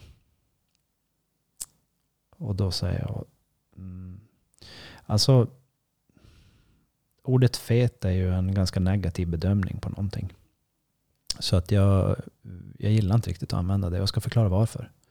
För att eh, om, om en kropp har en längd och en vikt eh, men massan är för hög för musklernas kvalitet då får, det, då får det en negativ påverkning på lederna och nerverna och diskarna. Så att det är rent konstruktivt vad som händer. Och då sa han så här, ja det där var ju ett väldigt konstruktivt sätt. Så där har jag aldrig hört någon uttrycka sig. Inte jag men, heller. nej, men det är så det är. Att någon är fet, Ja. det är en förolämpning. Mm. Hur ska man ta emot så här, du är fet? När personen redan har ett problem. Så om, jag, om, jag tänk, om du kommer in till mig så tänk, och, så, och så tänker jag bara, om jag bara slår dig i huvudet, då blir du lite smartare. Du måste ju fatta att du kan inte vara så jävla dum i huvudet. Så om jag bara slår Pontus riktigt hårt i huvudet och sen sparkar han i skrevet, då måste du ju fatta att, eller hur? Mm. Eh, om en person redan har det tungt och så lägger man på en sten på dem, hur lär de sig då? Mm. Och då är nästa fråga, vad får jag för respekt av personen om jag gör det? Och hur känner sig personen? Trygg eller otrygg? Så grejen är att om, om, om någon kommer in till mig, då försöker jag etablera förtroende. Så att jag kan prata med dem om tunga saker. Saker som, de, som, som vissa tycker är banalt, men personen i fråga kanske tycker är jättetungt. Och en person som kommer in och är per definition, som han uttryckte, fet. Det är väldigt få personer som klarar av riktigt konstruktivt att hantera det om man säger till dem.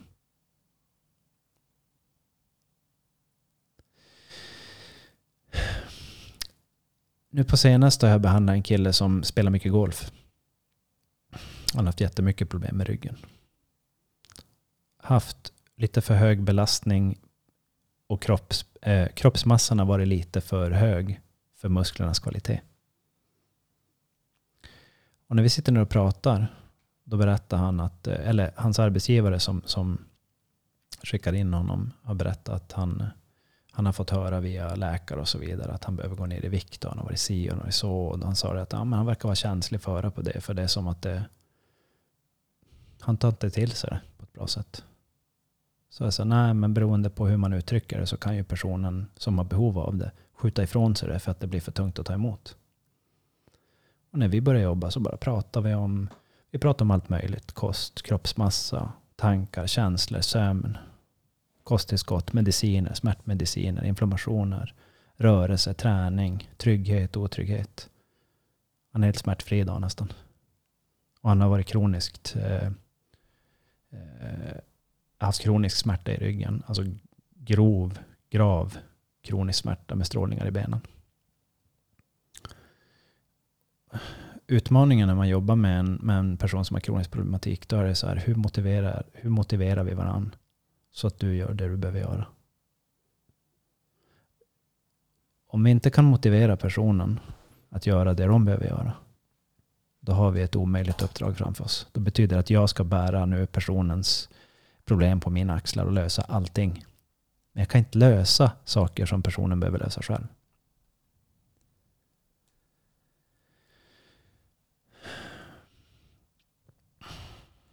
Och det är kul att jobba med människor när man får, när man får kolla på hela bilden och säga vart kan vi börja jobba? Och inte fråga kanske den frågan bara rakt ut sådär. För en del säger bara Vadå, det är därför jag kommer till dig. Jag ska väl inte fråga på det, svara på det. Men samtidigt så är det det de ska göra. Genom att man ställer frågor så ska de svara på de här sakerna. Det är så det fungerar. Och samma när man kommer in till ett företag. Vi pratar, vi umgås, vi etablerar kontakt. Jag lär känna personer mer än att jag ställer dem eh, i, så som jag jobbar. Att jag lär mer känna dem och bli deras kompis än jag säger åt dem vad de ska göra. Men när jag blir deras vän, då berättar de saker till mig som de inte berättar till någon annan. Och där börjar vi lösa problemen. Och när de ser att det går, det går faktiskt att lösa problemen genom att du får lära känna mig och du hjälper mig. Då hjälper vi dem i deras privatliv och på arbetet. Och då blir det väldigt hållbart det vi gör. För vi jobbar inte bara på arbetsrelationen. Utan vi jobbar på alla relationer. Med personens personlighet i centrum. Vad har du i så fall för tips till de som lyssnar? Hur blir jag en så bra vän som möjligt och få folk att faktiskt börja öppna upp sig En, till mig? Så som du en så nu. bra vän som möjligt. Ja. Ja, alltså frågan är vad man, eh, var, varför vill man bli så bra vän som möjligt? Vad är, vad är anledningen? Och jag vill inte bli allas bästa vän. Jag vill jag vet att jag har en kanske möjlighet. Det, det, finns en viss begränsning för, för vem man kan ha. Det är väl det som podden ska göra nu. Att, eh, eller förhoppning att göra att eh, man kan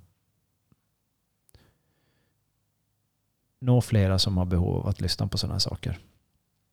Um, men hur bra hur bra vän kan du, säga, kan du ställa den där frågan igen?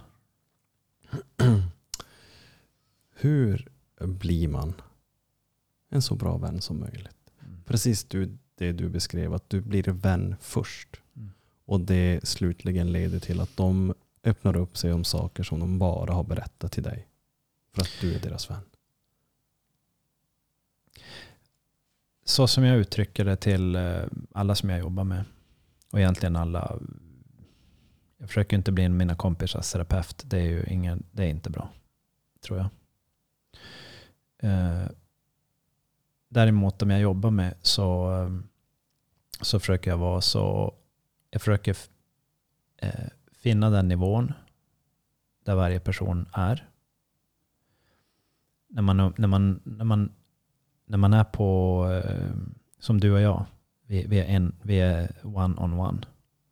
Då kan vi hitta varandras nivå och eh, umgås på den nivån.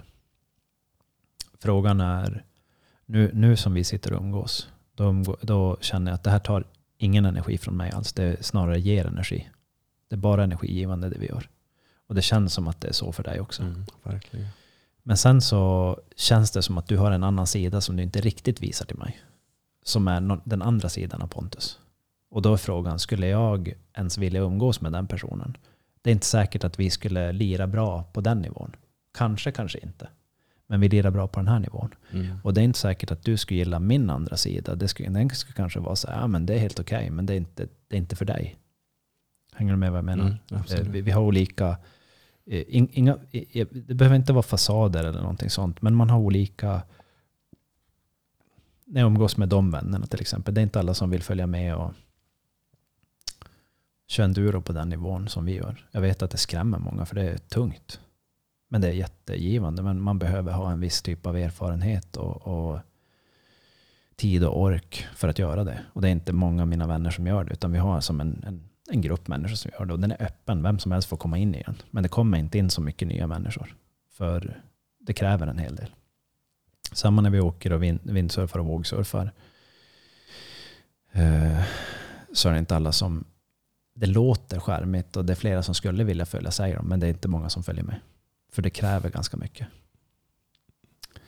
Eh, men däremot när man vill lära känna människor eh, så då, då är det väl sådär att Eh, vem vill du lära känna och varför? Är det riktigt att bli vän med människor om man vill börja umgås med dem? Det är en sak. Som till exempel mina kunder, jag ringer inte upp dem och umgås med dem på kvällarna. Däremot så händer det att någon av kunderna ibland följer med på sådana här uppdrag eftersom att de är äventyrslystna och så vidare.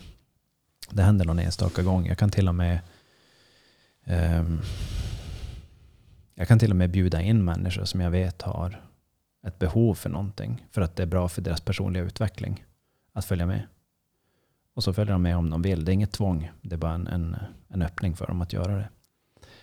Eh, när jag jobbar med människor så är jag jag är helt mig själv. De får ta del av mig som person.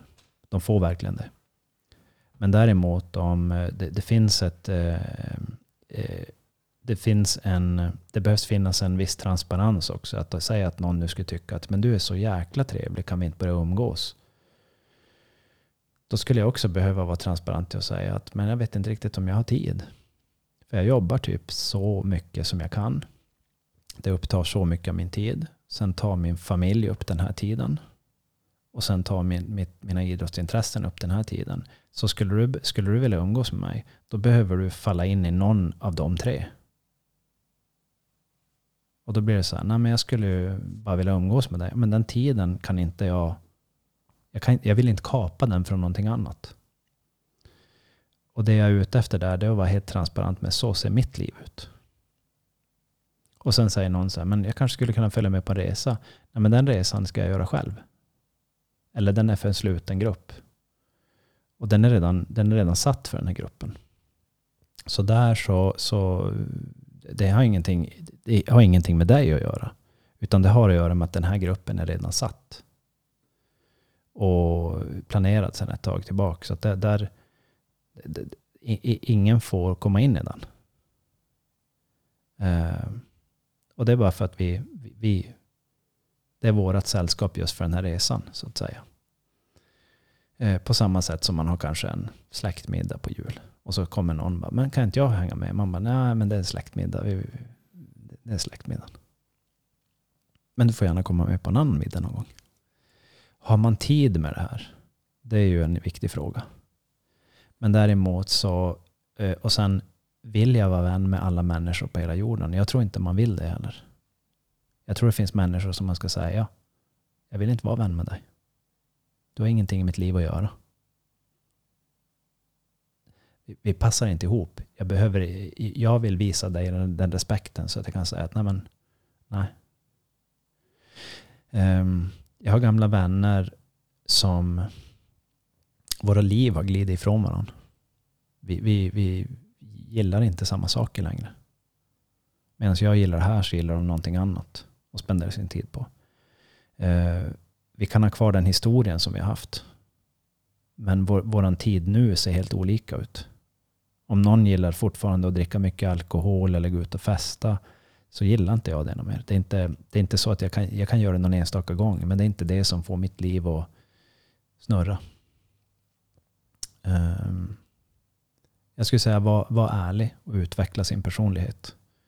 Ehm, uh, var, lyssna på människor. Men bara för att man lyssnar på människor så ska man inte stanna med att nu blir jag den personen som lyssnar hela tiden. Så det är lite mer komplicerat än att bara säga gör så här, gör så här, gör så här, så är du en bra människa. Jag förstår. Ja. Så sen är det som så att eh, för att, för att förstå sig på mig fullt ut så skulle man kanske behöva leva mitt liv. Och jag tycker att om jag skulle få göra om någonting i mitt liv så hade jag inte gjort om någonting. För det, det, det är de sakerna som har gjort mig till den jag är. Men sen ska jag heller inte rådge någon till att för att få lära sig kroppen på det här perspektivet som jag har gjort, så gå och bryt nacken är du snäll. Det skulle jag säga så här, gör inte det är du snäll. Det, det är inget bra. Sannolikheten att du kan rehabilitera dig på det sättet som jag gjorde, det är inte säkert att det går.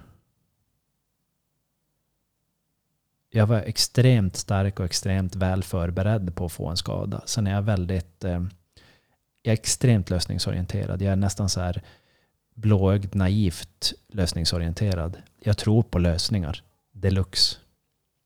Och jag är villig att hitta dem. Och jag är villig att stångas med människor. Och jag är villig att ta mycket för att komma till en lösning. Men inte hur mycket som helst. Jag, jag är villig att sätta krav. Jag är villig att ta emot krav. Jag vill vara öppen och jag vill vara jävligt hård ibland. Jag vill vara väldigt förlåtande. Så att, eh, och alla de här sakerna, hur de kommer ihop och har eh, blivit den jag är. Det är ju, det är ju lite unikt för person till person. Men jag skulle säga att utveckla sin personlighet är, eh, jag skulle säga alltid värt det. Och träffa någon som man kan samtala om, om det här. Sina styrkor, svagheter, hur man får ihop det, sina otryggheter, sina manier sina mörka sidor, sina ljusa sidor. Ehm, att utveckla dem gör en till en bättre människa.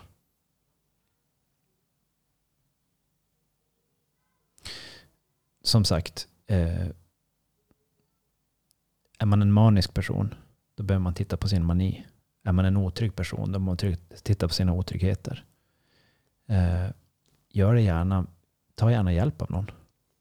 Någon som, någon som eh, verkar veta det de gör. Och är man inte nöjd med personen så testa att byta till någon annan. Mm. Jag blev bara nyfiken när du började prata där också om, eh, det kan hända att jag kanske klipper bort det här, ja. men när du säger att du, har, du ser en sida hos mig då, om vi pratar mig, som, ja. du, som, som kanske kan vara mörk.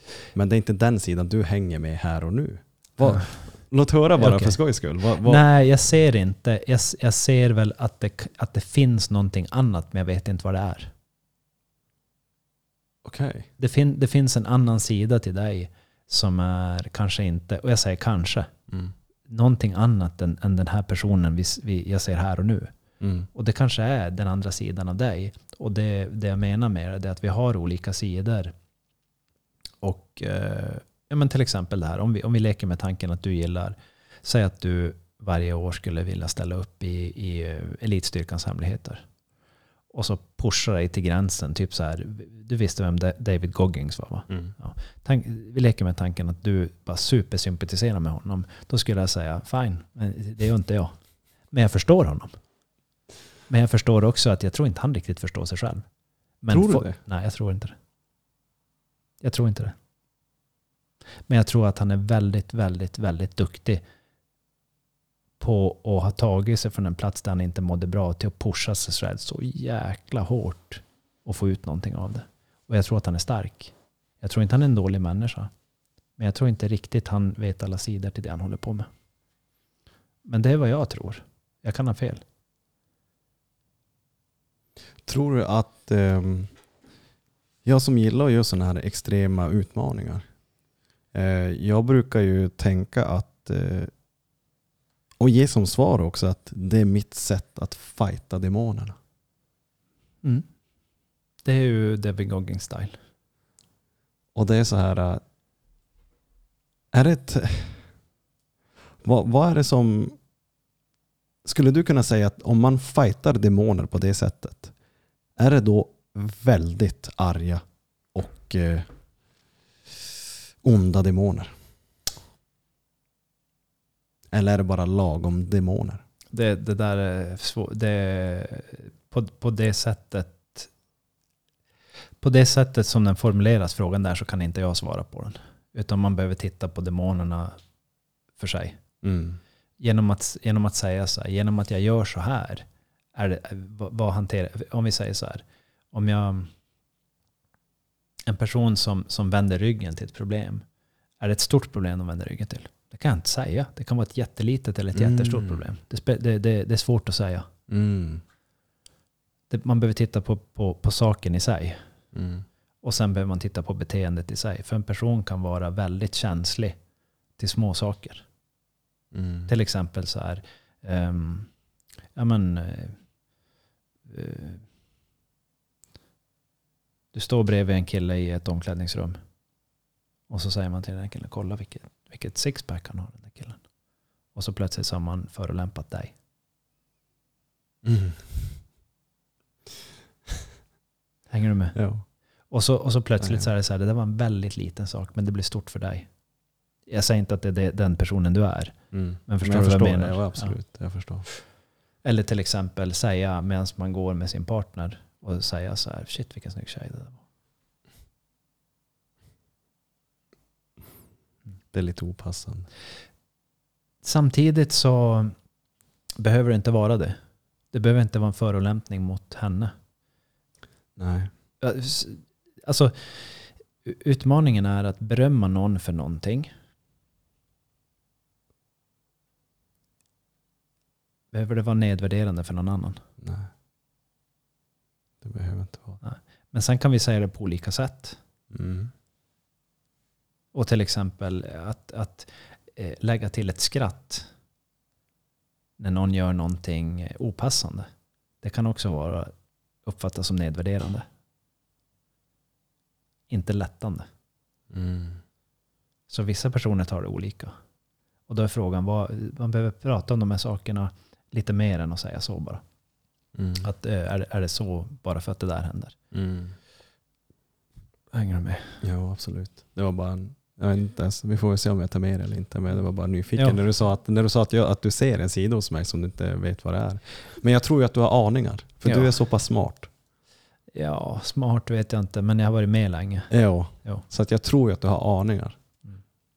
Men sen har du ju ett gammalt missbruk i grunden också, vilket Mm. gör ju, eh, det, det, det följer med lite mer komplicerade saker då. Mm. Inte neg mer negativa eller eh, bättre, men lite mer komplicerade saker. Mm. Och eh, all, alla är, har sina saker som man hanterar i livet som man har eh, olika grader av öppenhet med. Och eh, många som har ett, eh, väldigt många som har ett missbruk. Jag har, jag har vänner som har missbruk som, som direkt de har nu säger jag inte att det här är den personen du är, jag bara säger en annan person. Det är eh. Ett annat beteende. Eh, Mm. Men, bete men det mänskliga beteendet hos personer kan ändå vara väldigt likt. Det här är inte det jag ser hos dig dock. Det vill jag vara väldigt klar med. Det är okej. Ehm, Jag har bekanta som har grava spelmissbruk. Riktigt grava spelmissbruk. När de har slutat just och tagit bort spelet, då tror de att missbruket är borta. Och där har de grundlurat sig själv. För då börjar de bara bete sig som, som eh, de börjar missbruka andra saker. Pengar, relationer, arbete. Och så tror de att nej, men jag, jag har ju blivit av med spelmissbruket. Och så, nej, du börjar bara spela på en annan nivå. Och du ser det inte ens. Mm. Typ som jag kan använda sex. Ja.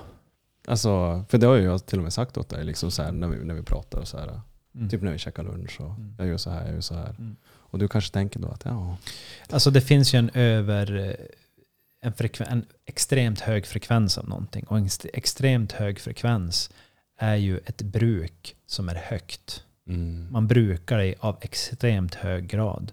Får det konsekvenser? Absolut. Det, man, kommer inte, iväg- man kommer inte undan från det och det är inte vad jag tycker. Det är så det verkar vara. Att, eh, om vi leker med tanken kaffe eller te. Hur många koppar kan man dricka före det blir ett extremt högt bruk som blir destruktivt? Ja, för mig så räcker det att jag går över tre koppar per dag så klarar inte min kropp av att hantera det. Men jag kan, jag kan övertala mig själv om att jag klarar det. Så kan jag börja äta mediciner och jag kan börja äta en massa andra syrasänkande grejer för att kunna fortsätta hålla på med det. Men det är inte värt för mig. mm, Så jag håller det till en till två koppar per dag. Max. mm, Och tar jag mer, då är det för att jag har tagit ut mig extremt mycket fysiskt. Då kan jag hantera mer. mm, Men jag vill inte hålla på att hantera mer. För jag blir faktiskt en rent sämre person av det. Jag mår inte bra. Och det förändrar, det förändrar väldigt mycket hos mig. Jag blir mycket mer stressad. Så jag är jättekänslig för det. Så vad är det för sidor du tror att du ser hos mig? Nej, det, det, det är det jag inte vet. Okej, men, Ja. vad, men vad kan du ana? Nej, men som jag sa, det enda jag, det enda jag vet, det, det, och det, det är det jag vet, det att Mm. du har, det är det du har varit transparent med också. Mm, Att du har det och då ligger det fler saker och då är frågan, klarar du själv av att se dem mm, före det, före det blir destruktivt för dig? mm, Det är ju egentligen det viktiga.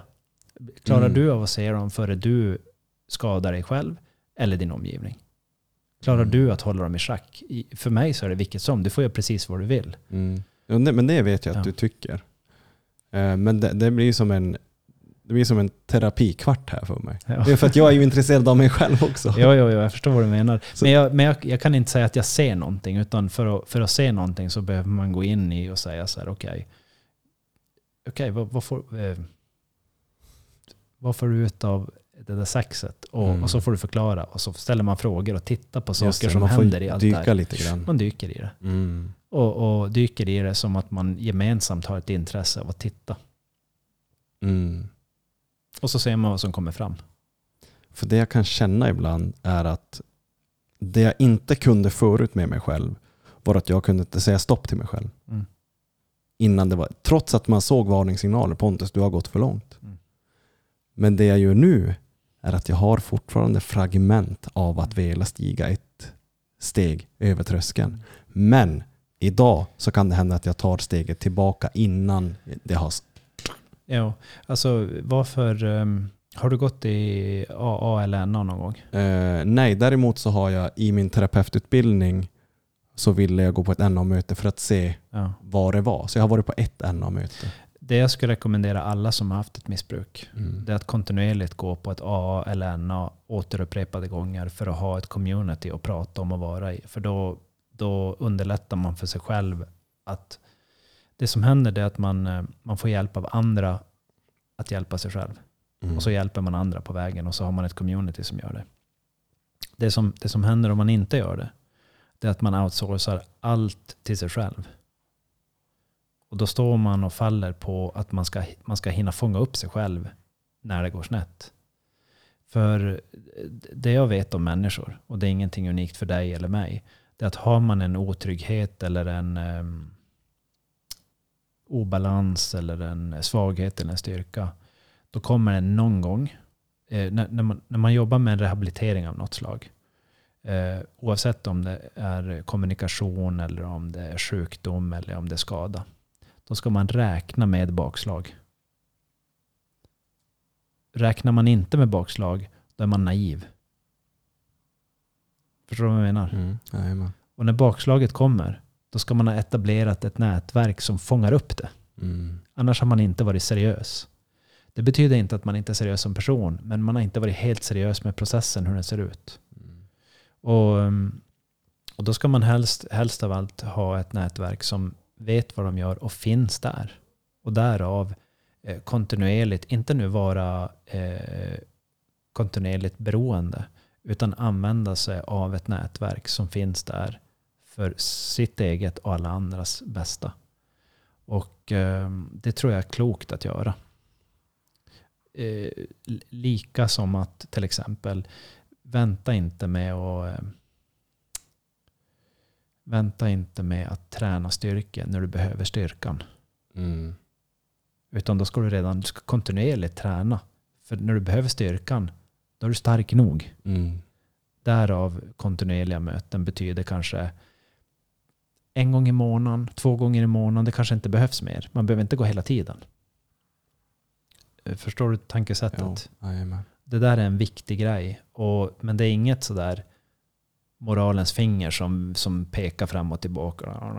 Det är inte så. Mm. Utan snarare så här, var väl medveten om att det här är klokt. Mm.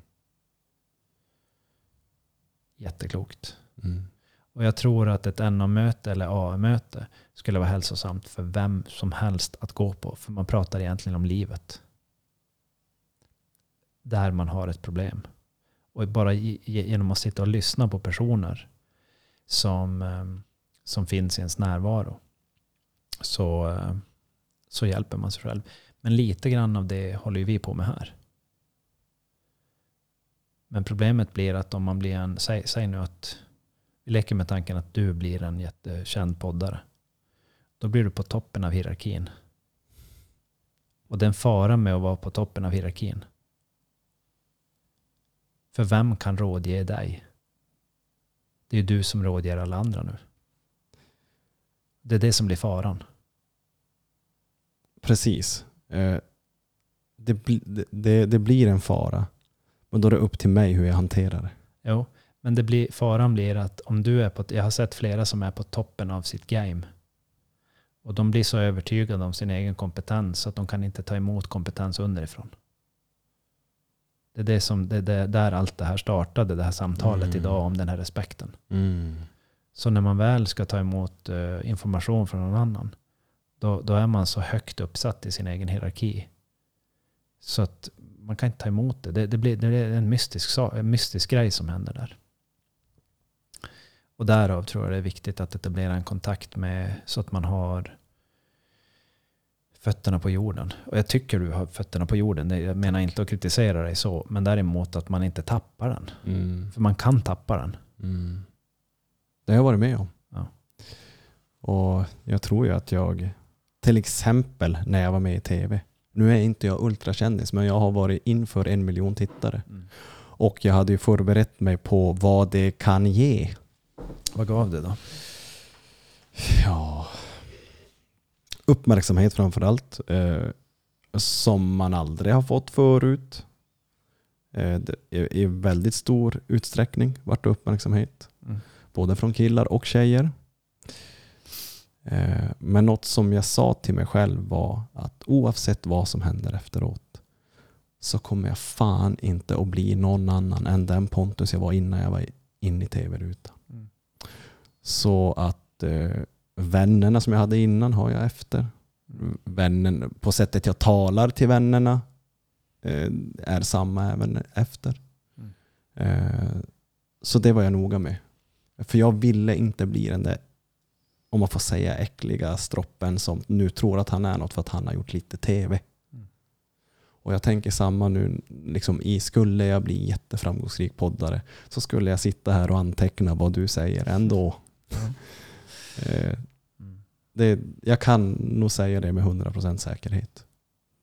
För att jag har fortfarande varit en framgång, framgångsrik hockeymålvakt. Mm. Och eh, jag har ju fått arbeta med vad det var och vad som... Jag har fått bearbeta hur det sen en dag var att inte vara framgångsrik i hockey längre.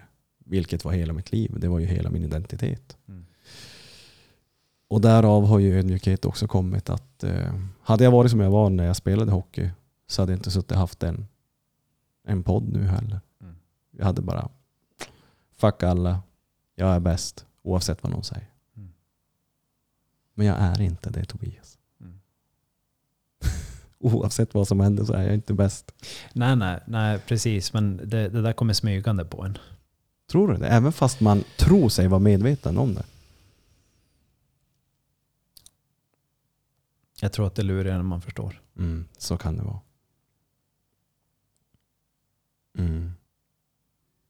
Det återstår väl att se hur framgångsrika vi blir med det här.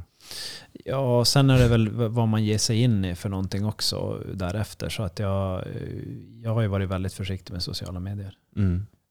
Delvis av den anledningen. Mm. Att dra sig in i någonting som man, eh, jag vet inte vad det är för någonting. Exakt. Och så blir man någonting som man inte hade tänkt att man skulle vara för att det är så, känslan av bling-bling är så eh, påtaglig. Mm. Så man blir, eh, eh, vad man säger, man blir hä- hänförd av den rike mannens guld. Det finns bilder när indianerna i, i ja, jag vet inte om det var Klondike eller om det var någonstans vart i Amerika det var häller flytande guld i halsen för att släcka blod, eh, guldtörsten på vita män. Det finns sådana bilder på det. Mm. För att det, det är vansinne. Vad som kan hända när man kommer i kontakt med just det där. Mm. Ehm, Man tappar besittningen. Eller det är, det, det, det är många som har tappat besittningen. Det är Um, Har vi något mer om sig om just det här? Respekt, trygghet, otrygghet. Nej, alltså jag, jag tänkte att det var ett område som var eh, intressant att prata om för att det är påtagligt eh, hur, hur viktigt de här sakerna är i, i, i samtalen och i, i vad som händer när man jobbar i, i, eh, med sig själv och i grupp och, och så vidare. Och jag ville bara belysa det eh, av den anledningen. Eh, Sen tänker jag att eh, det kanske, man kanske kan säga till de som lyssnar att om, det, om man tycker att det är värt att ställa frågor så kan de kanske skriva till, Det blir ju till mig då. till Pontus kanal och, och ställa lite frågor. Eh, Och då kan man ju referera till det som transparent eller transparens. Ja. Jag har en fråga om transparens och så kan man lyfta sitt ärende kanske med eh, referera till eh, vilket, vilket avsnitt och, och vad vi pratade om och så vad man har för tankar eller frågor eller om, vi, om, någon om man tycker rent att vi missar någonting eller inte förklarar det nog klart eller, Mm. eller inte belyste det nog klart. Förklara betyder ju att vi, vi kan allt om det och det, så är det ju inte. Det är inte det jag menar. Jag menar att vi utforskar någonting. Mm. Eh, vi har sett in i någonting eh, som absolut tåls att tittas mer på. Och vi har tittat in i någonting nu som leder till, om man inte tittar in i det, så kan det vara eh, roten till en eh, fortgående konflikt. Till en situation som skulle behöva vara löst men inte kan lösas. Eh, en grupp som inte rör sig i den riktningen eller inte fungerar som den ska i förhållande till andra grupper eller i, till sina gruppmedlemmar och så vidare och så vidare och så vidare och så vidare. Mm. Absolut. Och är det någonting ni lyfter som ni hade velat få Tobias eh, syn på så pratar jag med Tobias och skulle det vara så att någon har en fråga om Tobias till mig så jag ringer Tobias eh, om det så fast det är onsdag kväll eller lördag kväll eller lördag morgon så ringer jag Tobias och svarar han inte så ringer han upp. Mm. Så att vi, vi brukar lyfta det ganska direkt med varandra när det är någonting. Och det kan ju vara så att vi utvecklar det vidare då i något annat avsnitt i så Precis. fall. Ja, att man lyfter då liksom feedbacken som har Mm. kommit in. Mm. Så absolut, var inte rädd och tveka inte att höra av er. Den dummaste frågan är den frågan som inte har blivit ställd. Alltså det finns inga dumma frågor, det var så jag menar. Den Mm. dummaste frågan är att inte ställa frågan. Det är den oställda frågan. Mm. Eh, Så precis som Pontus säger, rädsla av att ställa fråga. En fråga är kanske det vi behöver utforska. För då är vi otrygg. Och ge er själv den respekten och ställ frågan. Exakt. Mm. Där har vi svaret. Mm.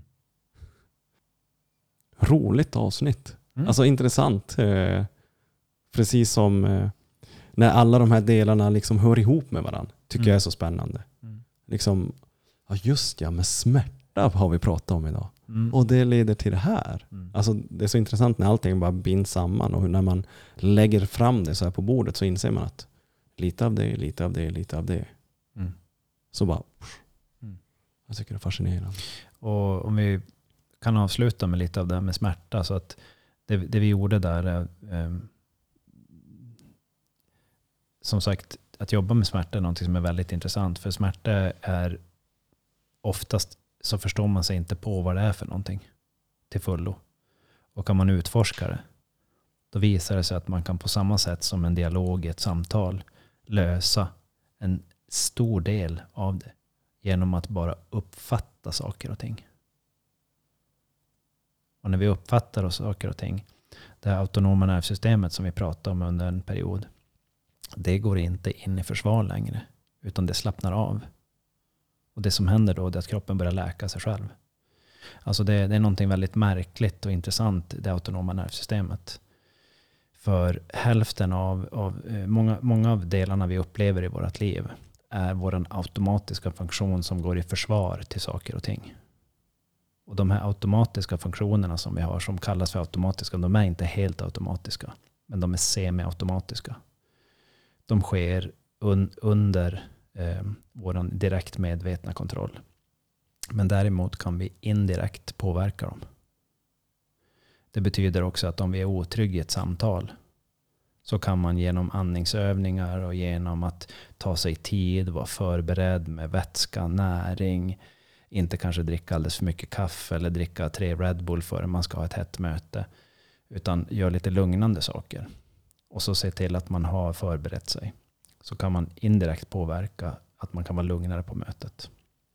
Och om man, om man ser möten som en progression, att om jag ska ta ett svårt samtal så vill jag ta samtalet i tre steg. Först vill jag testa. Sen ska jag göra det en gång till. Och sen ska jag göra det en gång till. Och tredje gången så kommer man känna sig mer trygg, mer samlad och kommer nå fram bättre. Och kom ihåg att det går alltid att ta sig tid. Det är ingenting som, som kräver hast. Så vill man göra någonting eh, noggrant så se till att göra det eh, med god tid. Så, så lite stress som möjligt. Mm. Ska vi sätta punkt där? Mm. Och så får du ha en eh, fortsatt trevlig måndagkväll. Ja men detsamma. Det är snart läggdags. Mm. Ja, vad är klockan? 9, 10, 9. En underbar tid. Tycker du det? Ja men det är skönt. Det, det, det, det är härligt. Jag har, ingenting, jag har inga måsten ikväll. Mm. Så jag tänker vi sitter kvar en stund här och så tar vi det lugnt. Kanske Ja. spelar lite gitarr. Ja, absolut. Mm. Eh, till er där ute, sköt om er och på återseende. Ha det så. Hej bra. Hej då.